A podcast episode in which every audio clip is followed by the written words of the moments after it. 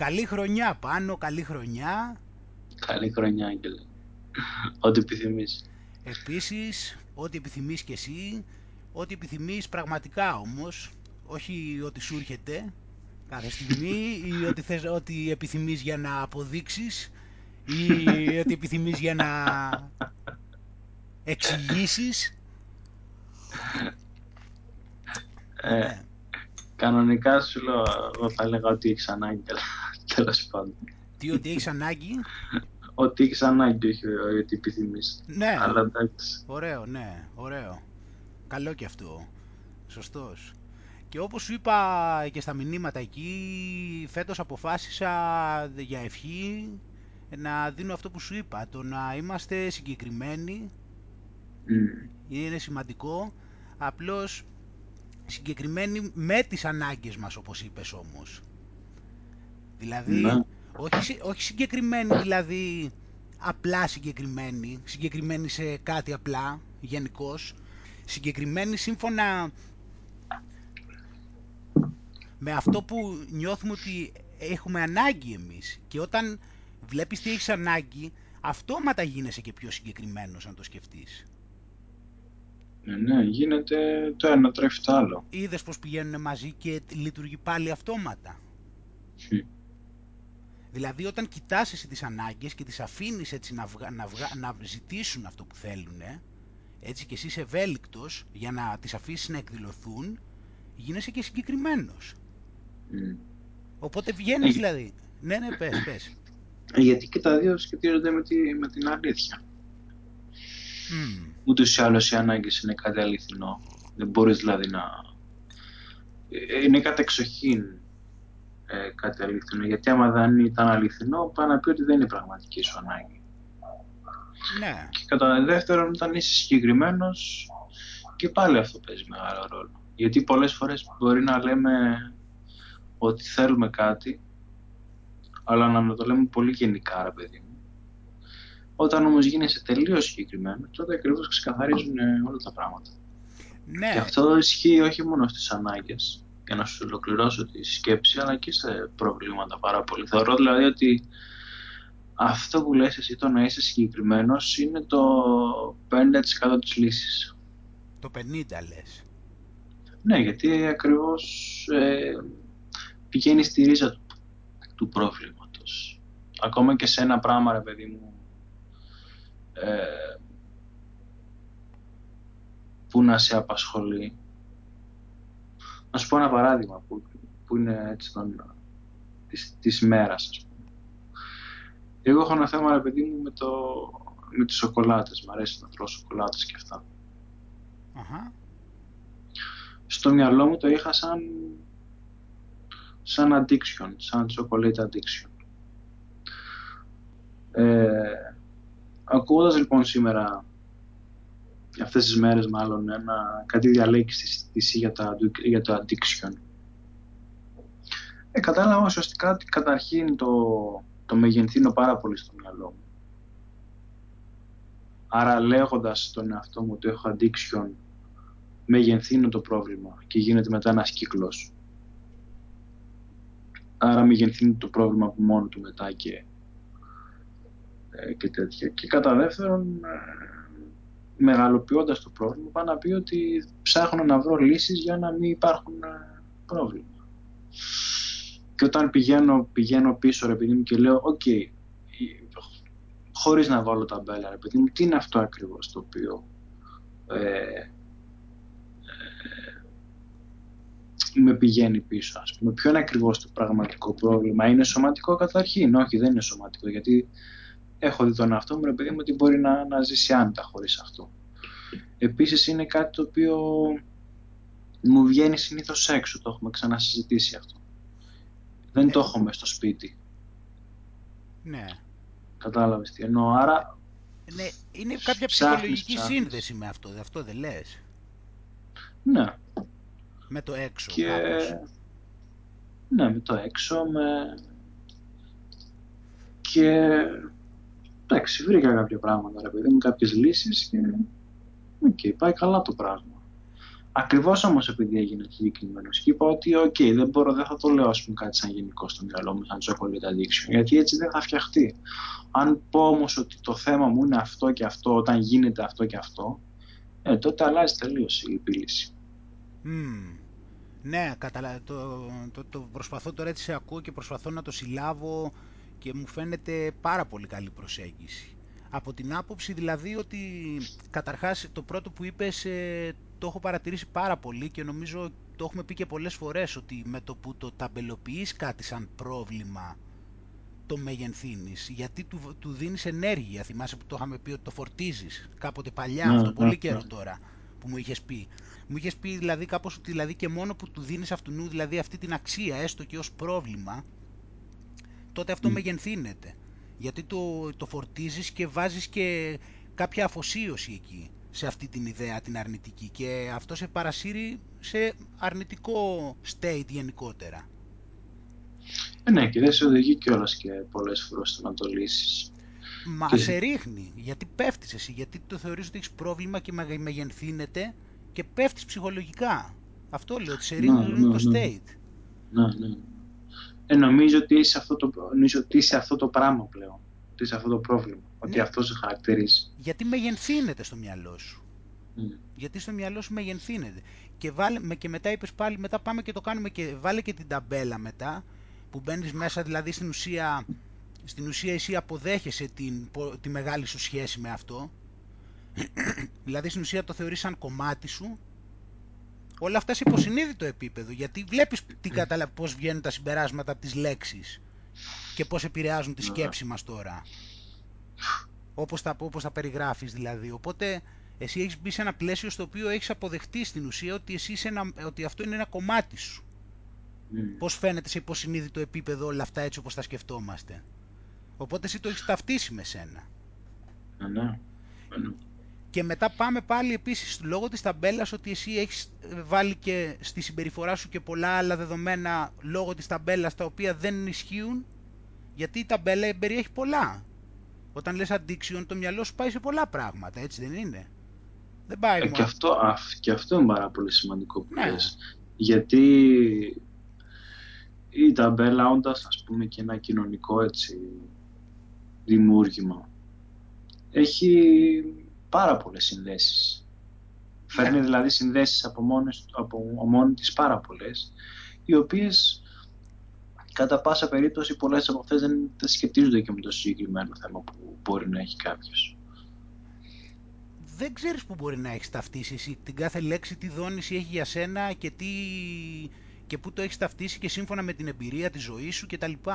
Δεν ξέρεις mm. τι κάθε μία, τι δόνηση έχει. Όταν εσύ πας και τη βάζεις από πάνω, όλα αυτά έρχονται πάνω σου μετά. Να. Όλες αυτές οι, οι συνειρμοί που έχεις για κάποια ταμπέλα, έρχονται κατευθείαν, και, και, αν εσύ τη βάλεις σε σένα αυτήν, έρχεται κατευθείαν όλη αυτή η συνειρμή και σε αμέσως χτίζουν τα ίγκο σου μέσα. Mm. Γι' αυτό ακριβώς σου είχα πει και μια προηγούμενη φορά ότι δεν θεωρώ ρε παιδί μου ουσιαστικά δύο άνθρωποι που έχουν το ίδιο που χρησιμοποιούν την ίδια λέξη ότι ε, έχουν το ίδιο θέμα ή θα πρέπει να το λύσουν με τον ίδιο τρόπο. Δηλαδή, αν έρθουν δύο καπνιστέ δύο καπνιστές, ας πούμε. Δεν σημαίνει ότι πλεσάω και η καπνιστής, άρα θα κάνω αυτό και αυτό και, και εκείνο. Έχεις να κάνεις με ουσιαστικά δύο διαφορετικές καταστάσεις. Έτσι, έτσι. Έτσι. Μπορεί να είναι εντελώς διαφορετικά σε σχέση με την ταμπέλα, να είναι εντελώς εντελώς διαφορετικά τα πράγματα για τον καθένα. Γι' αυτό και χρειάζεται να βγεις από την ταμπέλα και να κάτσεις να την παρατηρήσεις την κατάσταση όπως είναι και όπως εκδηλώνεται. Δηλαδή εκεί που κατέληξες εσύ στο τέλος αυτά που είπες. Δηλαδή ότι το παρατηρείς πώς εκδηλώνεται και όχι πώς λέγεται. Ναι, πολύ ωραία το πες. Πολύ ωραία το πες. Ναι. Σκέφτομαι, σκέφτομαι δηλαδή κάπως, σκέφτομαι ότι αυτό είναι που γίνεται εκείνη τη στιγμή. Δηλαδή εσύ στην ουσία πας να το μεταφράσεις στην αρχή σε κάτι που δεν είναι. Ε, και φαντάζομαι μετά όταν το κάνεις αυτό τι προβλήματα σου δημιουργούν έτσι που δεν υπήρχαν πριν. Και προβλήματα και είναι και πιο δύσκολο και να το λύσεις. Ναι. Και για βάλε μετά τώρα που λέμε για τα προβλήματα, για βάλε τι γίνεται μετά όταν εσύ το μόνο που κάνεις είναι να προσπαθείς να βρεις μια άμεση λύση, να λύσεις αυτό το πρόβλημα και δεν γνωρίζεις τη ρίζα του, να μελείς πλήρως;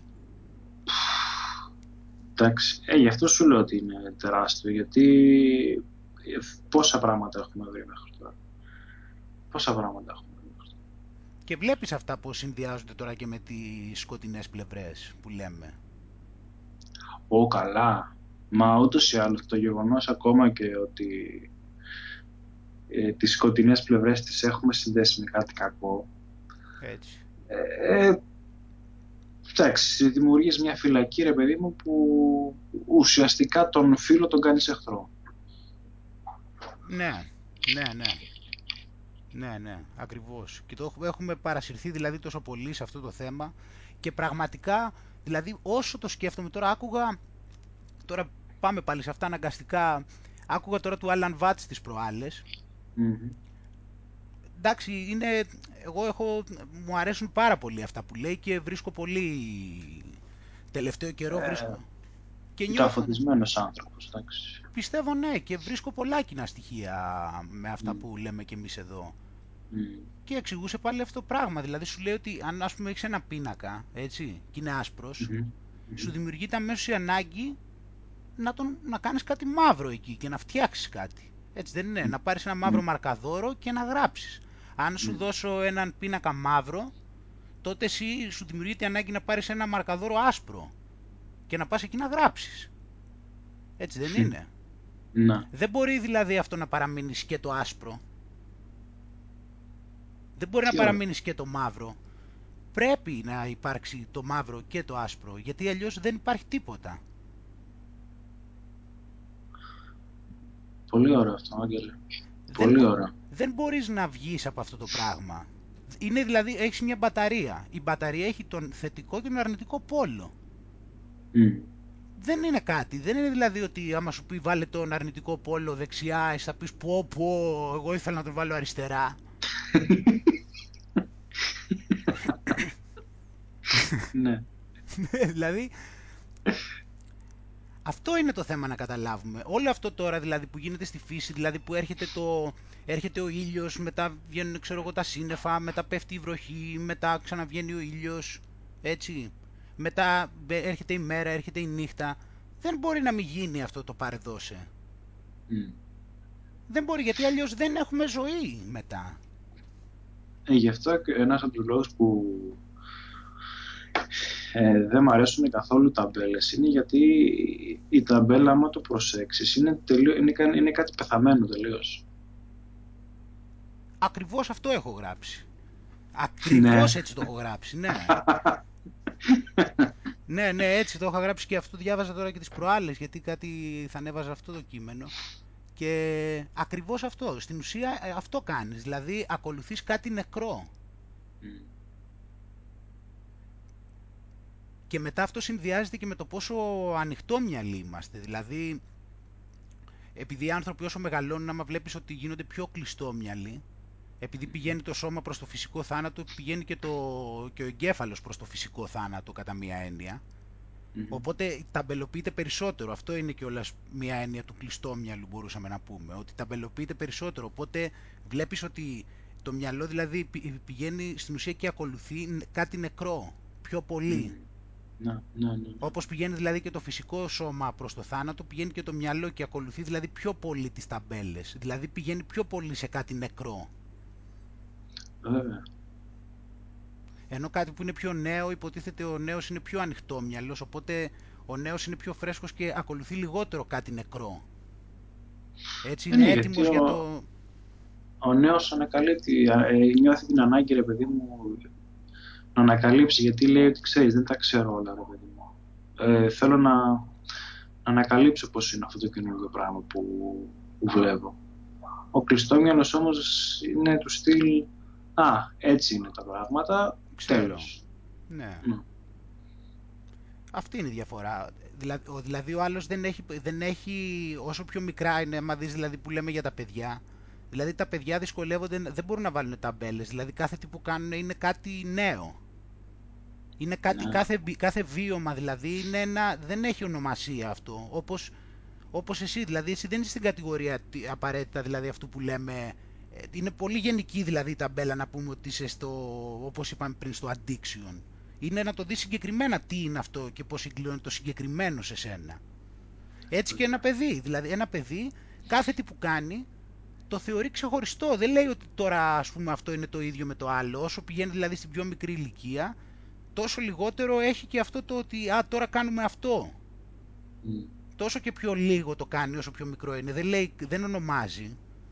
Δεν, λέει, το, δεν το πάει τόσο στο... Εκεί πηγαίνει, βλέπεις άμα το δεις τη συμπεριφορά. Τι είπες τώρα. δεν ονομάζει. Τι είπες τώρα.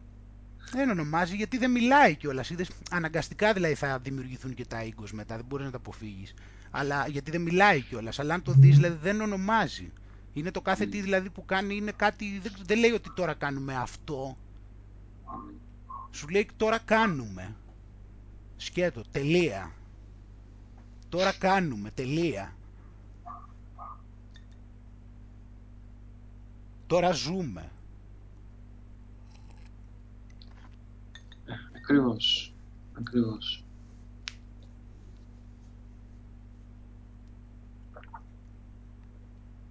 Μετά είναι έτσι που μπαίνεις έτσι στο... Κατάλαβες την... Ε, στο συνήθιο μετά και περνάει και πολύ γρήγορα ο καιρός και ο χρόνος περνάει γρήγορα. Κοίτα, όταν, όταν κλείσεις κάτι, όταν ε, έχει ενδιαφέρον που πες τώρα για συνήθιο. Γιατί στο, τώρα στις διαλέξεις για τα addiction υπάρχουν πολλά πραγματάκια ρε παιδί μου που μου έχουν κάνει κλικ. Για παράδειγμα λέει addiction υπάρχει όταν ε, ε, όταν προσδοκάς κάτι. Βέβαια, μα, μα αυτό δεν είναι. Είναι ότι προσδοκάς, το ικανοποιείς και ξαναπροσδοκάς. Ναι. Ε, πόσες φορές όμως ουσιαστικά κυνηγάμε κάτι το οποίο ε, δεν είναι δικό μας ή ξέρω εγώ δεν είσαι σίγουρος άμα θα σου έρθει γιατί όπως ξέρεις το addiction ε, γίνεται χειρότερο όταν ε, δεν ξέρεις τελικά αν θα γίνει όταν σου γίνεται μία φορά στις 100 ας πούμε. Οπότε κυνηγάμε δηλαδή λες ε... κυνηγάμε τα πράγματα τα οποία κατά πρώτον ούτως ή άλλως δεν είναι δικά μας το έχουμε ξαναπεί αυτό. Αλλά και πράγματα που δεν είσαι και σίγουρος, παιδί μου, θα γίνουν. Και εξαρτάσου πάρα ε, πολύ την ικανοποίησή σου, λες, από το αν θα γίνουν. Ναι. Και φαντάσου τώρα να κυνηγάς κάτι το οποίο δεν είσαι σίγουρος αν θα γίνει.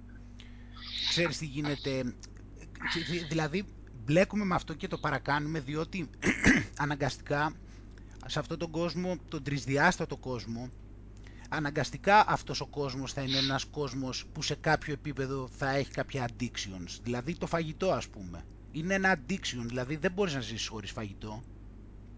Δηλαδή, εντάξει, ε, ναι, πώς σου πω έτσι, στο, όχι λέω σε αρχικό πλαίσιο, έτσι, σε γενικό πλαίσιο, ότι στη ζωή αναγκαστικά στον τρισδιάστατο κόσμο τα ανθρώπινα όντα θα αναγκαστικά το μυαλό τους θα λειτουργεί σε ένα επίπεδο addiction, δηλαδή θα έχει την ανάγκη να επιβιώνει με κάποιο ναι. τρόπο. Δηλαδή θα έχει, κατάλαβες, δηλαδή θέλω να σου πω στο γενικότερο πλαίσιο ότι το τρισδιάστατο ναι, ναι, κόσμος είναι φτιαγμένος γι' αυτό.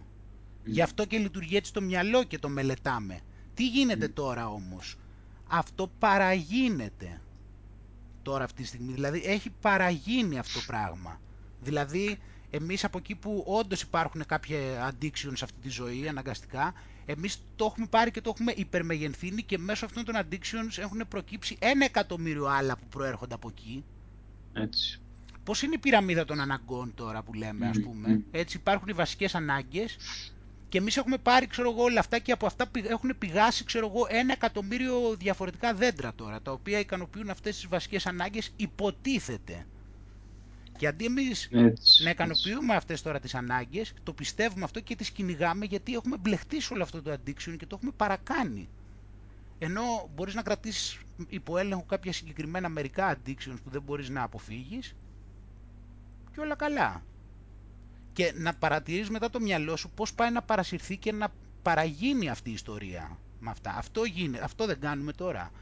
Αυτό δεν λέμε που μελετάμε το μυαλό, ότι το μυαλό συνέχεια σου δημιουργεί προσδοκίες, σου δημιουργεί ανάγκες, σου δημιουργεί, σου δημιουργεί, σου δημιουργεί και εσύ όλο αυτό το πράγμα θες να το παρατηρήσεις και να καταλάβεις ότι το μυαλό απλώς έχει υπερπαρασυρθεί. Βέβαια. Ούτως ή άλλως για μένα, Άγγελε, για μένα είναι πάρα, πάρα πολύ σημαντικό το θέμα του addiction. Για ποιο λόγο; Γιατί κατά μία έννοια σε μένα όταν δημιουργείται addiction είναι ένας τρόπος του οργανισμού να σου πει ότι κάτι, κάτι το βλέπεις Ε, είναι σαν να σε πηγαίνει, ξέρεις, να, σαν να σε πηγαίνει στην κατρακύλα, ρε παιδί μου, μπας και καταλάβεις κάποια στιγμή ότι αυτό το πράγμα που, που επιζητάς δεν είναι πραγματικό. Ή ξέρω εγώ, έχεις κολλήσει πάνω του.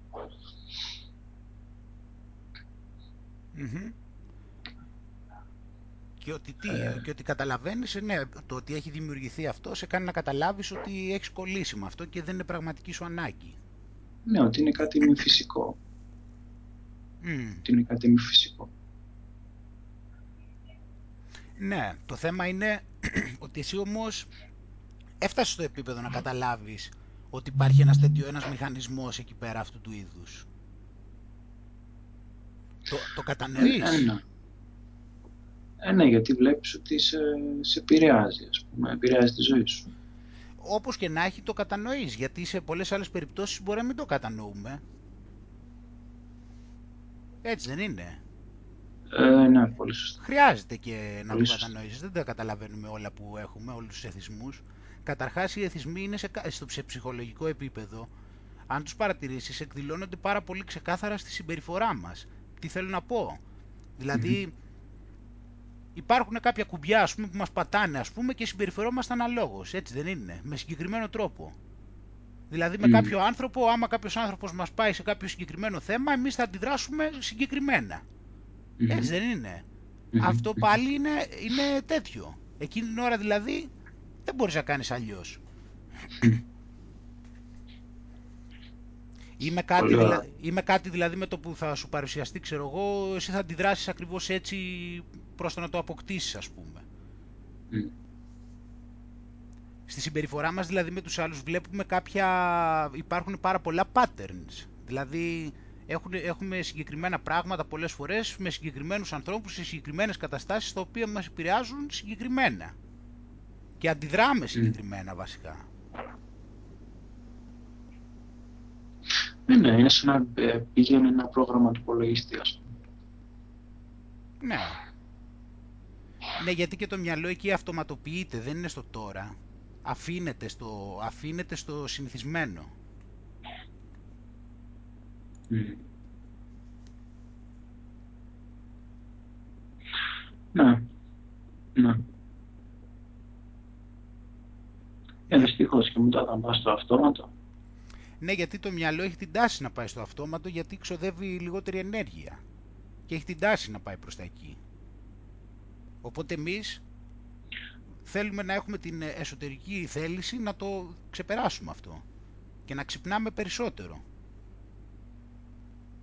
Να είμαστε πιο πολύ στο ναι. τώρα. Και να παρατηρούμε. Ε, το αστείο είναι ότι όταν πάνε όλα σε σειρά, Άγγελε, πραγματικά δεν σπαταλάς και πολύ ενέργεια στο να σκεφτείς. Ναι, η αλήθεια είναι αυτή. Απλώς ε, τώρα έτσι όπως είναι τα πράγματα, οι περισσότεροι άνθρωποι ξέρεις, πρέπει να κάνουν μια διαδρομή, γιατί πρώτα τους έχουν χαλάσει, οπότε μετά χρειάζεται να γίνει, ξέρεις, μια, να κάνεις μια άλλη διαδρομή μετά, αφού το συνειδητοποιήσεις όλο αυτό που σου έχουν κάνει, να κάνεις άλλη μια διαδρομή μετά. Δεν, δηλαδή, εσύ αυτό που λες θα μπορούσε να γίνει αν πήγαινε τα πράγματα πιο φυσιολογικά από την αρχή της ζωής μας. Μετά όμως όταν έχεις περάσει αυτά τα στάδια, εσύ πρέπει μετά πρώτα να σε ξεχαρβαλώσανε, πρέπει μετά πρώτα εσύ λίγο να αρχίσεις μετά να κάνεις μερικά ρετουσαρίσματα, σιγά σιγά για να αρχίσεις μετά να στρώνεις. Οπότε είναι αυτό, για, υπό αυτό το πλαίσιο το είπα. Ένα. Ένα. Ναι, γιατί είναι και, είναι και αυτό το πλαίσιο δηλαδή στους περισσότερους ανθρώπους. Και ναι, οπότε κατάλαβες πηγαίνουμε έτσι και σε αυτό το θέμα. Αυτό ήταν από το TTC τώρα που έβλεπες, ε; Να, να. Έχει, έχει πολύ ενδιαφέρον. Έχει πολύ ενδιαφέρον. Σου ξεκαθαρίζει κάποια πράγματα. Δεν, ε, φαίνεται κάπως ότι υπάρχει μια σχέση στην αντιμετώπιση των ε, έτσι πώς είναι το addiction τώρα στα ελληνικά το λέμε και συνέχεια addiction και έχει κολλήσει στο μυαλό μου. Εξάρτηση. Εξάρτηση ναι λοιπόν ε, δεν υπάρχει μια σχέση έτσι νομίζω στην αντιμετώπιση των εξαρτήσεων με, την, ε, με το mindfulness. Δηλαδή αν αρχίσεις ας πούμε και είσαι πιο πολύ στο τώρα κάθε στιγμή που πάει αυτό να εκδηλωθεί ε, μήπως είναι ένας πολύ καλός τρόπος να το διαχειριστείς; Να έρθεις στο τώρα και να καταλάβεις εκείνη τη στιγμή που πάει να εκδηλωθεί τι σου συμβαίνει και αν όντως αυτό είναι ανάγκη σου. Ε, βέβαια. Ε, καταρχήν ούτως ή άλλως θεωρώ ότι δεν γίνεται, μπορεί να υπάρξει addiction με, με ανάγκη. Addiction, εξάρτηση μπορεί να υπάρξει μόνο με επιθυμία. Ναι, ναι, θέλω να πω να δεις πώς ε, που γίνεται, είναι προφανώς αυτό που λες βέβαια, απλώς ε, θέλω να πω εκείνη τη στιγμή να δεις πώς γίνεται αυτό, πώς λειτουργεί, όπως είπες, αλλά εκείνη τη στιγμή. Βέβαια, βέβαια. Ε, ναι, γιατί έχεις τα μάτια σου ανοιχτά και όταν υπάρξει επίγνωση, το έχουμε ξανασυζητήσει, επειδή μου, ότι η επίγνωση είναι τεράστιο κομμάτι. Γιατί σε πηγαίνει στο αυτό που λες το τώρα και στο πώς συμπεριφέρεσαι εσύ, ανεξάρτητο πώς συμπεριφέρονται άλλοι σε σχέση με το συγκεκριμένο. Ναι. Ναι, βέβαια.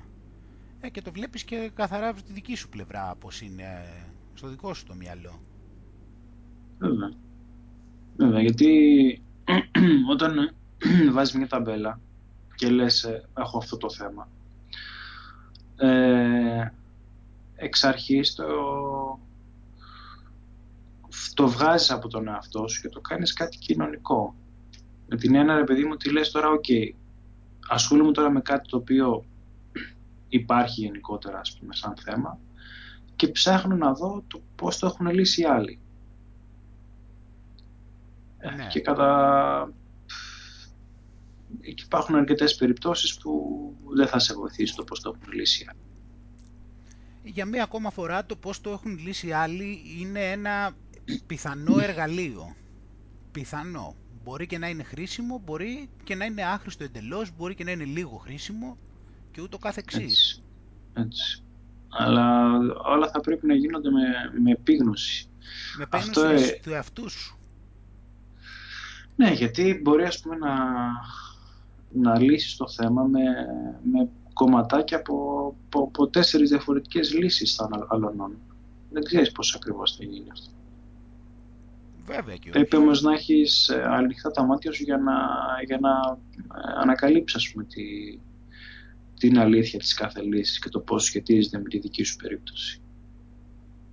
Ναι, γιατί όπως, και, όπως κάθε τι είπαμε, θα χρειάζεται να το προσεγγίσεις μέσα και από τη δική σου σκοπιά. Αναγκαστικά. Και εκεί πάνω είδες αυτή η διαδικασία τώρα που λέμε δεν είναι μιας μορφής δημιουργικότητα. δεν είναι αυτό δημιουργικότητα. Πολύ ωραίο το έθεσες, ε, βέβαια. Ε, βέβαια. Για σκέψου το δηλαδή τι γίνεται, γιατί εσύ πηγαίνεις και στην ουσία συνθέτεις κάτι και δημιουργείς ένα άλλο αποτέλεσμα, δηλαδή εσύ κάνεις σύνθεση κατά μία έννοια σαν να λέμε τώρα του έξω και του μέσα σου. Βέβαια αυτά είναι στις τρεις διαστάσεις, έτσι, στο σύμπαν δεν υπάρχει μέσα και έξω, αλλά λέμε τώρα. Σε αυτόν τον κόσμο, τώρα περιγράφοντας το εδώ στο δίπολο. Παίρνεις εσύ δηλαδή στην ουσία και συνθέτεις το μέσα και το έξω. Και φτιάχνεις ένα αποτέλεσμα που δεν έχει ξανά φτιαχτεί ποτέ. Ε, ναι. Μα ούτως ή άλλως τα συστήματα, τον καιρό που φτιαχτήκαν για τον καθένα, ε, ήταν πολύ, ένα πολύ μεγάλο δημιουργικό άλμα όταν βγαίνει άλλος και σου λέει αν με αυτόν τον τρόπο έλυσα εγώ το θέμα μου ε, πάνω να πει ότι ψάχτηκε πάρα πολύ και ότι τελικά έβγαλε ξέρεις, ένα σύστημα το οποίο λειτουργεί αλλά λειτουργεί για αυτόν και μετά σου λέει ότι σου, σου παίρνω αυτό το πράγμα το οποίο λειτουργήσε για μένα και αυθαίρετα στο, στο λέω ότι θα το λειτουργήσει και για τους υπόλοιπους. Εκεί ακριβώς είναι η, η μεγάλη πατάτα. Που λες ότι αφού λειτουργήσει για αυτόν, λειτουργήσε και για μένα. Βέβαια, βέβαια. Και καλά και με αυτά κιόλας και δεν βγάζεις και σε πολλά άκρη, γιατί και σε ποιον λειτουργήσε και δεν λειτουργήσε. Εντάξει, πρώτα απ' όλα πρέπει να τον ξέρεις τον άλλον για να καταλάβεις αν λειτουργήσε, πρώτον. Και δεύτερον που είναι πάρα πολύ σημαντικό και είναι δύσκολο να το ξέρεις, είναι ότι το θέμα είναι τι γίνεται μακροχρόνια, γιατί υπάρχουν ας πούμε δίαιτες, σου λέει ο άλλος, ότι μπορεί μέσα σε δύο μήνες να χάσει πόσα κιλά να σου πω τώρα. Έτσι, και εσύ να πεις ότι κοίτα να δεις, πολύ καλή διατροφή και ναι, αυτός τα κατάφερε και δούλεψε. Και πες ότι ας πούμε ότι μπορεί να δουλέψει και σε σένα. Αλλά αν είναι μετά εσύ να έχεις δημιουργηθεί ξέρω εγώ, προβλήματα στην υγεία σου, να έχεις ξέρω εγώ, ε, να σου έχει λείψει τόσο πολύ το φαγητό που να πας μετά και να πάρεις τα διπλά ή δεν ξέρω και εγώ τι άλλο. Mm. Εντάξει. Δεν μπορείς και να το πεις δηλαδή ότι αυτό είναι και η ιδανική προσέγγιση. Όχι βέβαια. Δηλαδή και βλέπεις, ο... φαίνεται ότι λειτουργήσε απ' έξω.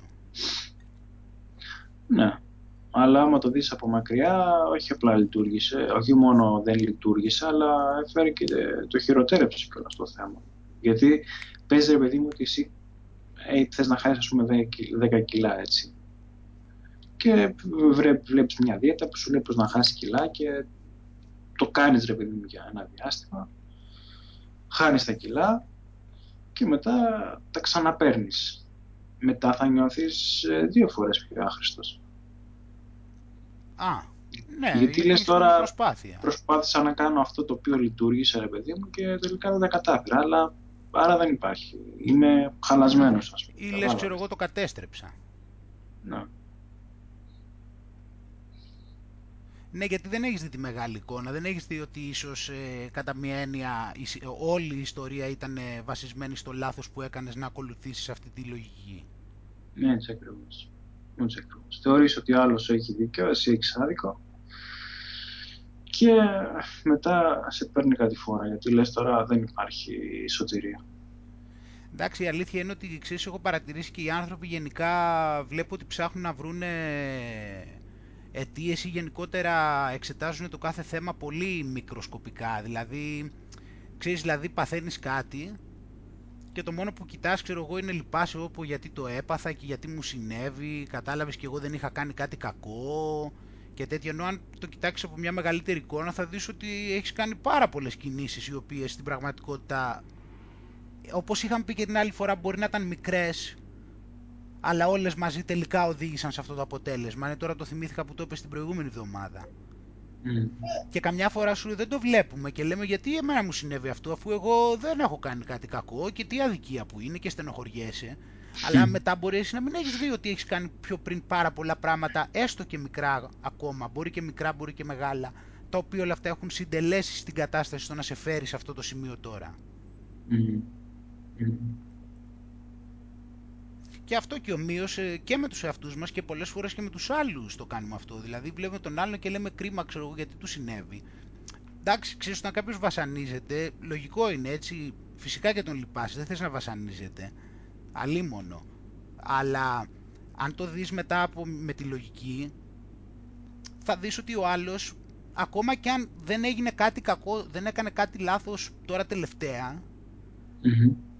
μπορεί να έχει κάνει πιο πριν πολλά άλλα λάθη, λάθη με την έννοια τέλος πάντων κινήσεις οι οποίες τον οδήγησαν σε αυτή την κατάσταση. Ε, βέβαια. Και πολύ μεγάλο ρόλο παίζει και το, το σενάριο που έχει ο καθένας στο μυαλό του. Και γενικότερα αλλά και για το συγκεκριμένο πρόβλημα. Α, και το σενάριο, στο πώς βλέπει την κατάσταση, ναι. Ναι, γιατί άμα έχεις ένα σενάριο το οποίο είναι λαθασμένο εξ αρχής, ε, σε παίρνει μπάλα, ρε παιδί Σε παίρνει μπάλα. Ε, γιατί αυτό το σενάριο θα είναι και γεμάτο με ταμπέλες, γιατί και αυτό στην ουσία θα είναι μια ταμπέλα. Ε, βέβαια. Και δεν μπορείς να ξεφύγεις αυτό, από αυτό. Μωρέ, ξέρεις, συχνά θυματοποιούμαστε κιόλας. Κατάλαβες τι γίνεται. Θυματοποιούμαστε και με αυτή τη λογική όλο ότι ξέρεις έγινε κάτι άδικο και γιατί σε μένα και δεν έχω κάνει τίποτα. Και κάθεσαι μετά ξέρεις και πολύ μπορεί, μπορεί να πέσεις, ξέρω εγώ, άλλος μπορεί να στενοχωρηθεί, άλλος μπορεί να νευριάσει. Η ώρα αυτά και λες γιατί ξέρω εγώ σε μένα. Αλλά πολλές φορές σου λέω δεν κάνουμε πίσω να δούμε ότι μπορεί πολλά που συμβαίνουν στην ουσία να τα έχουμε προκαλέσει εμείς οι ίδιοι ή τουλάχιστον να τους έχουμε επιτρέψει να προκληθούν. Σίγουρα. Σίγουρα. Ε, αλλά σου λέω, είναι πολύ, πολύ, πολύ τρόποι, ρε παιδί μου, που βλέπουμε στην τελική λαθασμένα την πραγματικότητα και εκεί καταστρέφεται όλο το πράγμα. Δυστυχώς. Ναι, τη βλέπω ελανθασμένα και δεν θα μπορούσαμε να μην τη βλέπουμε γιατί οι αισθήσεις τη δίνουν ελανθασμένα, τη δίνουν σε ένα συγκεκριμένο μοντέλο το οποίο είναι εύκολο να σε παρασύρεις σου και να πιστέψεις στο δίπολο αυτό και να κάτσεις και να πας από το ένα άκρο στο άλλο. Αλλά παρόλα αυτά εμείς το παρακάνουμε και σε αυτό και χάνουμε εντελώς δηλαδή την... Ε, γιατί, γιατί χάνουμε εντελώς την... Ε, αυτά τα πράγματα που έχουν αξία πιστεύω. Έχουμε χάσει, δηλαδή χάνουμε εντελώς ε, αυτά που έχουν αξία και καθόμαστε και ασχολούμαστε με άλλα που είναι ανούσια. Ναι, ναι, γιατί θεωρούμε ότι αυτά που έχουν σημασία δεν φτάνουν. Ναι. Αυτό για μένα είναι το ένα μεγάλο σφάλμα. Ναι και αυτό πιστεύω έχει γίνει λίγο έτσι ειδικά πιστεύω στο δυτικό κόσμο έτσι τελευταίο, τελευταίο αιώνα κάπως. Δηλαδή άρχισε και γινόταν ότι και καλά δηλαδή όταν σου άρχισες και είχες περισσότερες υποτίθεται έτσι ανέσεις, ότι είχες δηλαδή πιο εύκολα ένα σπίτι και τα λοιπά με την τεχνολογία, σε, άρχισε και σε έβαζε έτσι σε αυτό το τρυπάκι μετά, δηλαδή να ξεχνάς τις βασικές ανάγκες επειδή υποτίθεται στις έχουν καλύψει τώρα και δεν υπάρχει θέμα, δεν κινδυνεύει δηλαδή η ασφάλειά σου τόσο πολύ, έχεις σπίτι, συνήθως έχεις και να φας, και αυτά, οπότε ξέρεις, έχεις αρχίσει αυτά και τα αμελείς λόγω της τεχνολογίας και κάθεσαι και την ανάγκη, τις ανάγκες σου πας και τις πραγματικές σου ανάγκες πας και τις βγάζεις πάνω σε άλλα πράγματα που είναι ανούσια. Γιατί απλώς σου έχουν βάλει ένα belief system, ένα σύστημα πιστεύω να, σου, να σε φιλτράρει και να σε πηγαίνει προς τα εκεί. Για να λες α, εκεί θα λύσω τα υπαρξιακά μου, για να πάω αυτός είναι ο τρόπος και υπάρχει έτσι μια σύγχυση. Ενώ αν τα δεις τα πράγματα, πας και τα δεις στη βάση και δεις ποιες είναι οι πραγματικές ανάγκες, μετά καταλαβαίνεις ότι τα άλλα δεν είναι και τόσο πραγματικές ανάγκες. Και αυτό, ξέρεις, το βλέπεις όταν σου απειλούνται αυτά. Εκτός αν ή σε κάποιον στο περιβάλλον σου αν δεις ότι απειλούνται, μπας και ξυπνήσεις και το καταλάβεις.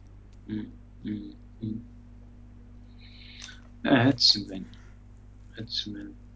Απλώς έχουν κάνει, ξέρεις, τις βασικές ανάγκες και καλά καλυμμένες τώρα και τα έχεις αμελήσει αυτά.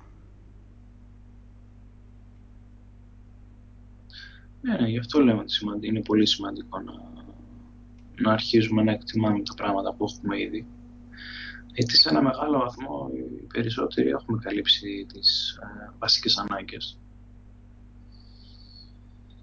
Ε, αυτό. Απλά, ξέρεις, ο άνθρωπος είναι φτιαγμένος έτσι, ρε παιδί μου, που να μην μένει στάσιμος, ας πούμε. Εντάξει, δεν μπορείς να πεις στον άλλον τώρα, OK, okay, τη στιγμή που έχεις να φας και, ε, ξέρω εγώ, είσαι προστατευμένος και τέτοια, τι να κάνεις, να κάτσεις, ας πούμε, σε ένα σημείο και να περιμένεις ότι θα ξαναπεινάσεις. Θέλει κάτι συνέχιξες να κάνεις. Ναι, γι' αυτό του φτιάξανε τη δουλειά. Γι' αυτό υπάρχει δουλειά, για να νομίζει ότι κάτι κάνει και να μην μπορεί να κάνει και κάτι άλλο. Δηλαδή να εκτονώνει εκεί αυτή την ανάγκη του για, για τέτοιο, για να προχωράει. Δεν το βλέπεις. Είναι ξεκάθαρο.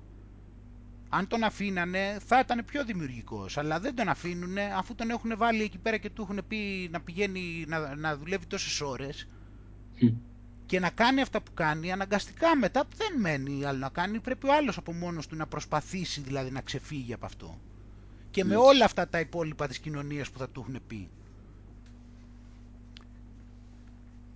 Μα η, το Ντάο ρέει μόνο του. Θα βγει η δημιουργικότητα, θα εκδηλωθεί. Όπως πάλι χθες το έβαλα χθες και το άκουγα του Λαου Τσού άφησε τους τους ανθρώπους λίγο αν, ε, ε, ελεύθερους. Άφησε τους λίγο ήσυχους.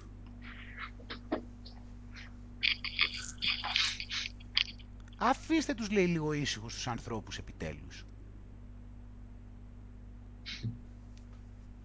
Με το να βάζεις δηλαδή φόρους, δυσκολεύεις τα πράγματα για την κοινωνία.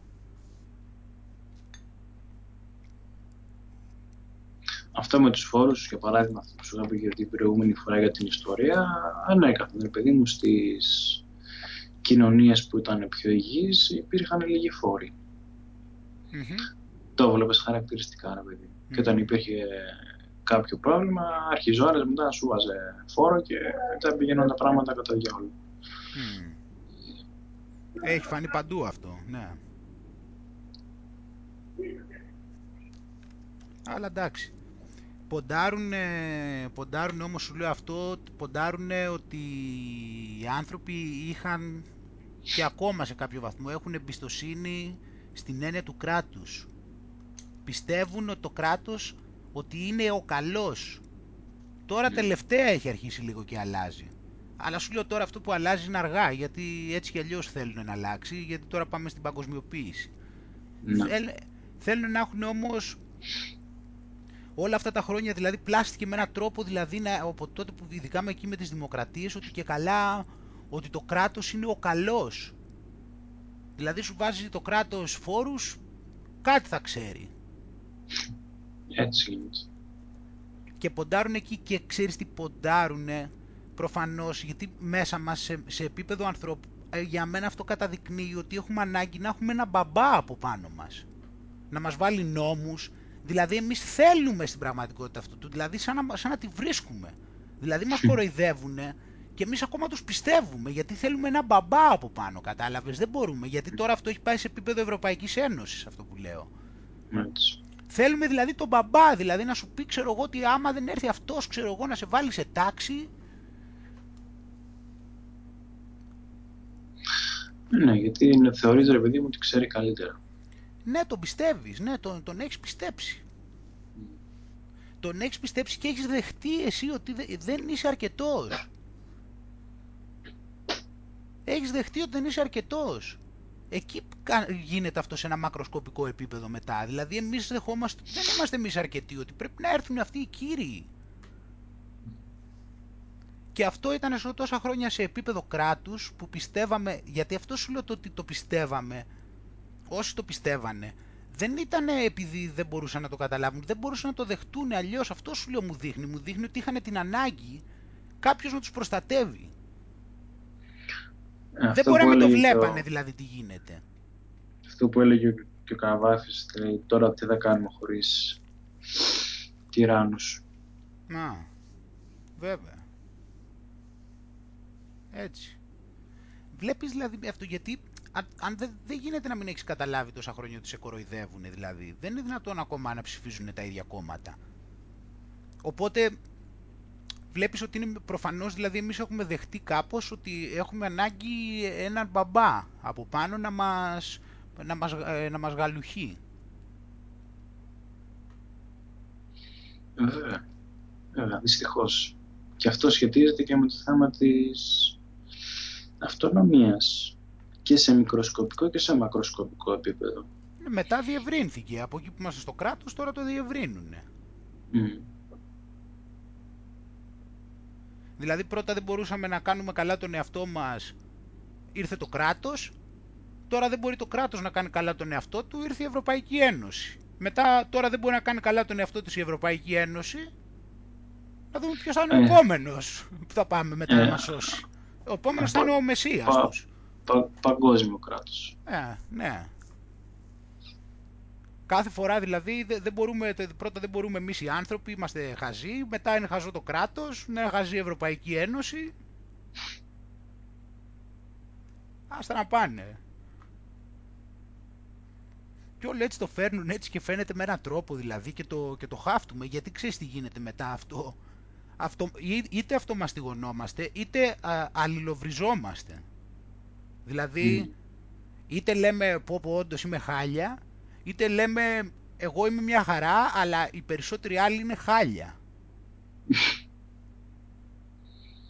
και οπότε εσύ υποστηρίζεις αυτόν που θα έρθει μετά από πάνω να σου βάλει, γιατί τον υποστηρίζεις, γιατί εσύ πηγαίνεις και λες ότι κοίταξε να δεις, είτε εγώ είμαι χάλια είπαμε, είτε θα πεις είμαι εγώ χάλια οπότε σε χρειάζομαι, είτε εγώ είμαι καλός αλλά είναι η άλλη χάλια, οπότε έλα εδώ πέρα εσύ να μας σώσει. Οπότε ξέρω πώς και να το πας, σίγουρα το αφεντικό θα έρθει.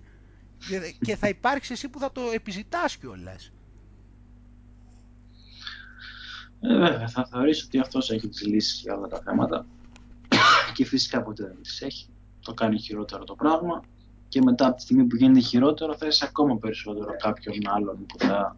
Μα αυτός, ε, το, μα αυτός το έχει φέρει σε τέτοια κατάσταση για να έρθει εσύ να του ζητήσει τη βοήθειά του. Και αυτός ε, έχει το, έχει το πρόγραμμα έτοιμο της βοήθειάς του. Σε εισαγωγικά. Εσύ θα πας και θα το ζητήσεις. Και όχι μόνο αυτό, αυτός θα είναι τόσο πολύ έξυπνος που θα σε κάνει να τον παρακαλάς κιόλας. Όχι απλά δηλαδή θα σε φέρει σε τέτοιο σημείο, θα σε κάνει να τον παρακαλάς και από πάνω. Mm. Και εσύ και αυτοί που δεν θα τον παρακαλάνε θα τους βρίζεις κιόλας. Ότι είναι βλάκες. Είναι φοβερό αυτό, γιατί θα σε έχουν αγχώσει τόσο πολύ δηλαδή ότι είσαι ανίκανος θα σε έχουν κάνει να νιώθεις τόσο πολύ ανασφαλής, ξέρω εγώ, είτε εσύ είτε το κράτος σου, που θα, σε, θα παρασύρουν πολλούς όπως έχουν κάνει δηλαδή και θα σε παρασύρουν θα πούνε ότι ξέρεις τους έχουμε ανάγκη, σας παρακαλούμε, θα σας δώσουμε τα πάντα. Αρκεί προσ, να, να προστατεύετε από, το, από μας. Προστάτεψέ με από μένα.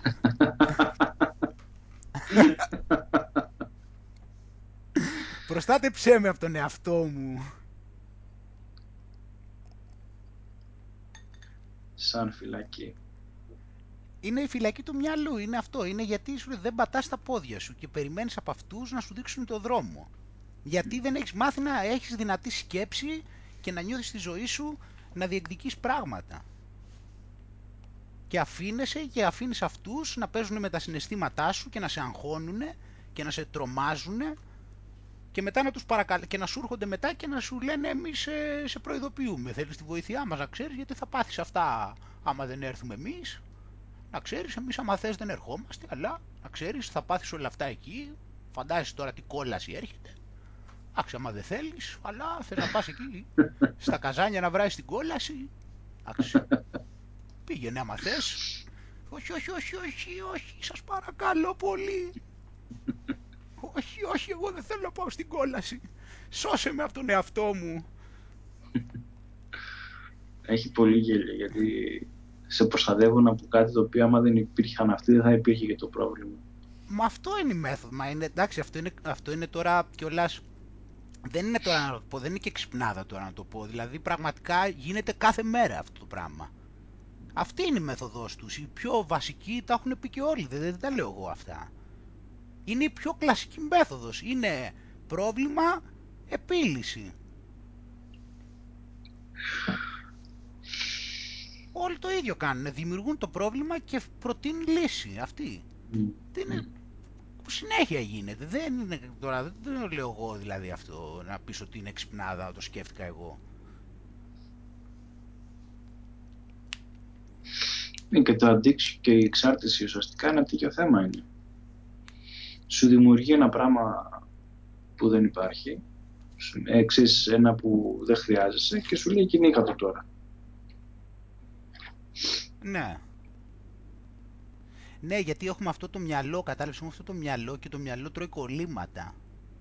Και νομίζει ότι θα λυθεί το κάθε τι με κάτι που του κόλλησε.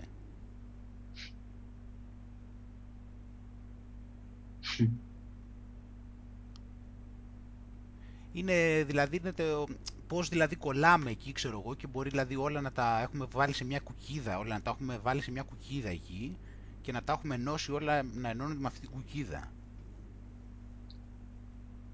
Όλα να πηγάζουν από εκεί. Ναι, ένα σύστημα. Ένα σύστημα, αλλά ξέρεις, τα συστήματα δεν είναι και της φύσης. Η φύση δεν λειτουργεί με... πώς το λένε. Έχει κάποιες σταθερές, ρε παιδί μου, αλλά αλλάζουν συνέχεια τα πράγματα δεν μπορεί να, μα δεν μπορεί να είναι τίποτα, αφού δεν είναι τίποτα σταθερό έτσι κι αλλιώς. Οπότε αναγκαστικά, από τη στιγμή που δεν είναι κάτι σταθερό και δεν είναι κάτι σταθερό επειδή συνέχεια αυτό και σου λέω στην ουσία δεν υπάρχει και τέτοιο. Δεν υπάρχει και η συνέχεια που νομίζουμε. Είναι καρέα αυτά τα πράγματα. Δηλαδή, όπως τα αντιλαμβανώ, όπως τα δηλαδή υποτίθεται ότι, τα, όπως τα αντιλαμβάνονται οι αισθήσεις δηλαδή είναι καρέ. Με αυτήν την έννοια οι αισθήσεις τα βλέπουν σαν καρέ, απλώς δεν το ξέρουμε. Κάθε στιγμή δηλαδή είπαμε, είναι, παίρνεις το σήμα και δίνει concept. Υπάρχει δηλαδή αυτό το percept, αυτό που παίρνεις, percept, και μετά φτιάχνει το concept. Κάθε φορά δηλαδή αυτό το πράγμα παίρνεις το percept, αυτά που συλλαμβάνουν οι αισθήσεις και δίνεις το concept. Που είναι το μοντέλο αυτό ότι ζούμε στις τρεις διαστάσεις, ότι υπάρχει το μέσα έξω, ότι υπάρχει ύλη και τέτοια. Έτσι. Αυτό γίνεται διαρκώς. Δεν, είναι, δεν υπάρχει δηλαδή κάποια ότι όταν περπατάς δηλαδή ότι κάτι κινείται εκεί έτσι. Παράδειγμα ή όταν κουνιέσαι ή όταν κουνάς το στόμα σου ή όλα αυτά ότι υπάρχει κάποια κίνηση. Απλώς κάθε στιγμή ο εγκέφαλος τακ, τακ, τακ, τακ, βλέπει τα διαφορετικά καρέ. Δηλαδή percept concept διαρκώς.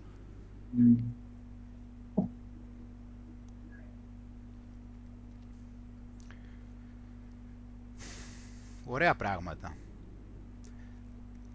Εν τω μεταξύ τώρα αυτόν τον καιρό έχω τώρα ετοιμάζομαι και για το Βιετνάμ γιατί φεύγω την Κυριακή. Mm. Την Κυριακή φεύγω, ναι. Καλό τάξη το Άγγελα. Ευχαριστώ, ευχαριστώ. Πόσο θα, θα κάτσεις; Μέχρι τις 31. Mm. Ου, μέρες. Ναι, κανόνισα να είναι αρκετά, αλλά πάλι μου φαίνονται λίγες πάνω, είναι απίστευτο αυτό που γίνεται. ναι, είναι απίστευτο, δεν, ε, δεν βγαίνουν οι μέρες, δεν ξέρω, πάλι έχω αρχίσει και τα ασθενεύω, δεν ξέρω τι θα κάνω.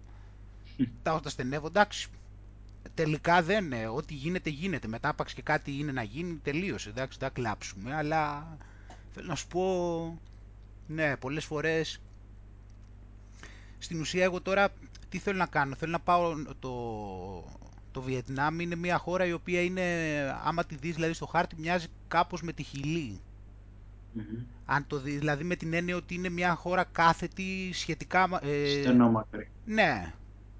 Είναι στενή και έχει ύψο, είναι, πώς το λένε, κάθετη. Ε, αλλά έχει απόσταση, οπότε είναι το Ho Chi Minh, τώρα η Saigon που τη λέγανε παλιά, που είναι στα νότια, όχι τέρμα στο νότο, αλλά αρκετά νότια. Και εκεί, και εγώ τώρα θα πάω εκεί πρώτα με το αεροπλάνο, οπότε θα, όταν θα προσγειωθώ εκεί, μετά θα, θα πάω στο, από το από εκεί θα πάω πιο νότια, που είναι το δέλτα του Μεκόγκ, του ποταμού, που, έχει, που εκεί είναι η, από τις κορυφαίες παραγωγές, από τις μεγαλύτερες παραγωγές ε, ε, γεωργίας, ε, γεωργικών προϊόντων κλπ. σε όλη την ε, Νοτιοανατολική Ασία. Δεν ξέρω τώρα αν είναι η πρώτη, αλλά είναι τέλος πάντων σε πάρα πολύ ψηλό επίπεδο και όλοι παλιά και οι Γάλλοι τότε που ήταν, το είχαν εκμεταλλευτεί δεόντως εκεί. Και είναι πολύ όμορφα, έχει τα κανάλια, έχει πολλά κανάλια εκεί και τέτοια. Κανάλια, μην φανταστείς τώρα κανάλια σαν το Άμστερνταμ με γέφυρες και τόσες πολλές και τέτοια, εντάξει. Mm. Ναι, αλλά αυτό είναι, α, είναι, φο, είναι καταπληκτικά. Μα δεις φωτογραφίες, αυτά με τη με βόλτα με τη βάρκα που περνάνε πάνω από κάτι, ε, πώς το λένε, με τα, τα δέντρα δεξιά-αριστερά που είναι σαν ζούγκλα εκεί. Mm. Και είναι τα ποτάμια μέσα με τη βάρκα, έχει ε, έχει, αγορές, έχει πάνω στο ποτάμι αγορές, αυτά πώς τα λένε food markets, κάπως Δεν θυμάμαι πώς τα λένε.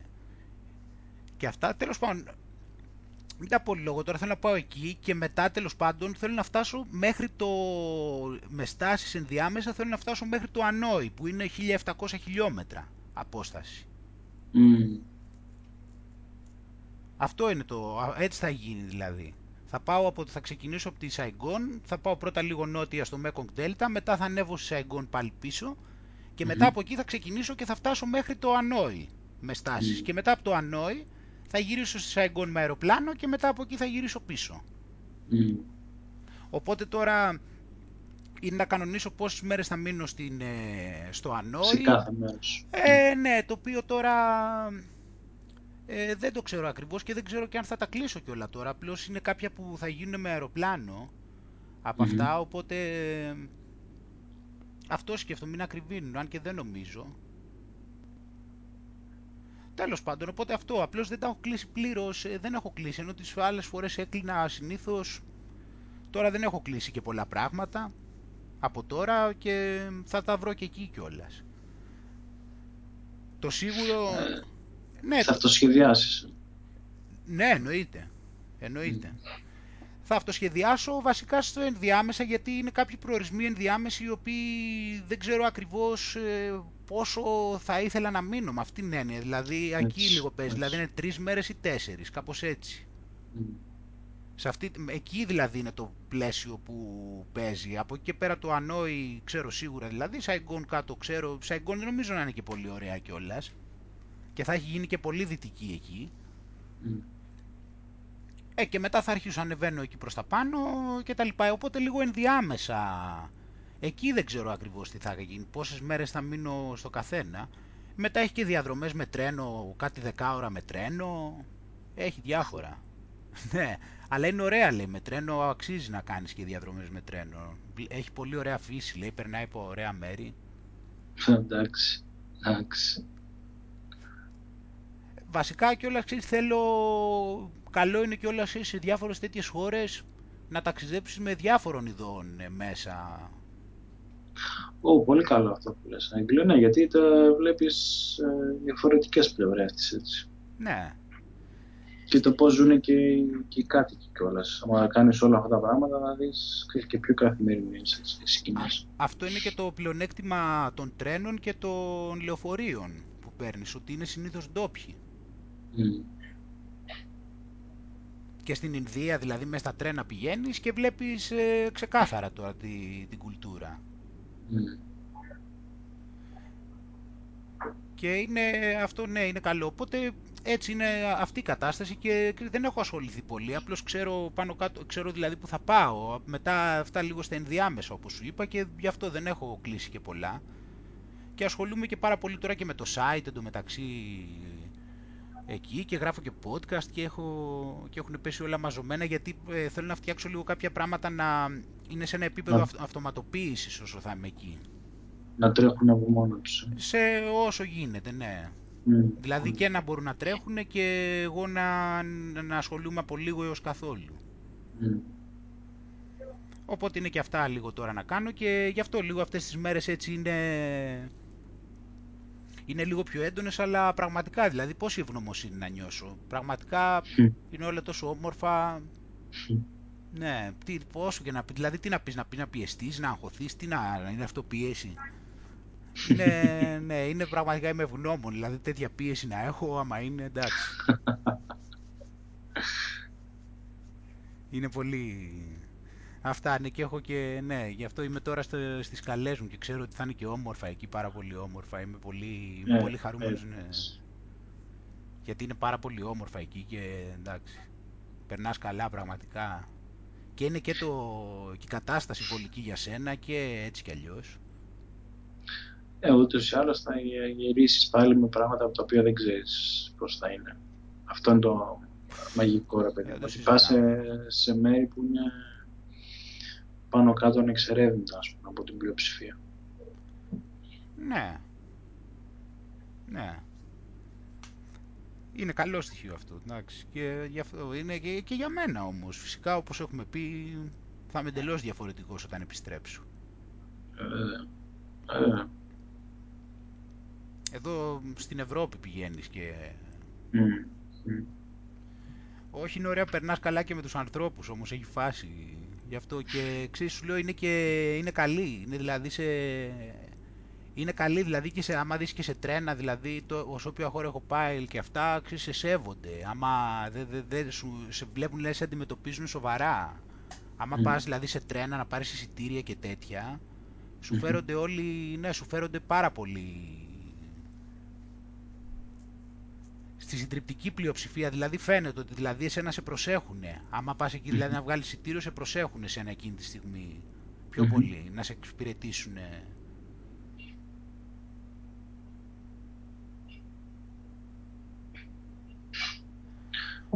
Για πες λίγο για το Black Mirror. Α, κι εγώ ναι, κι εγώ αυτό ήθελα να πούμε, ναι.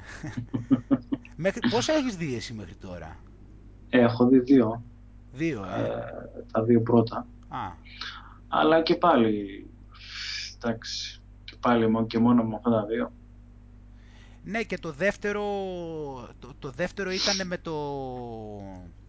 Το Archangel που, που Πολύ ωραία. σκηνοθέτησε η Τζόντι Φώστερ. Η Τζόντι Φώστερ, ναι, ναι, ναι.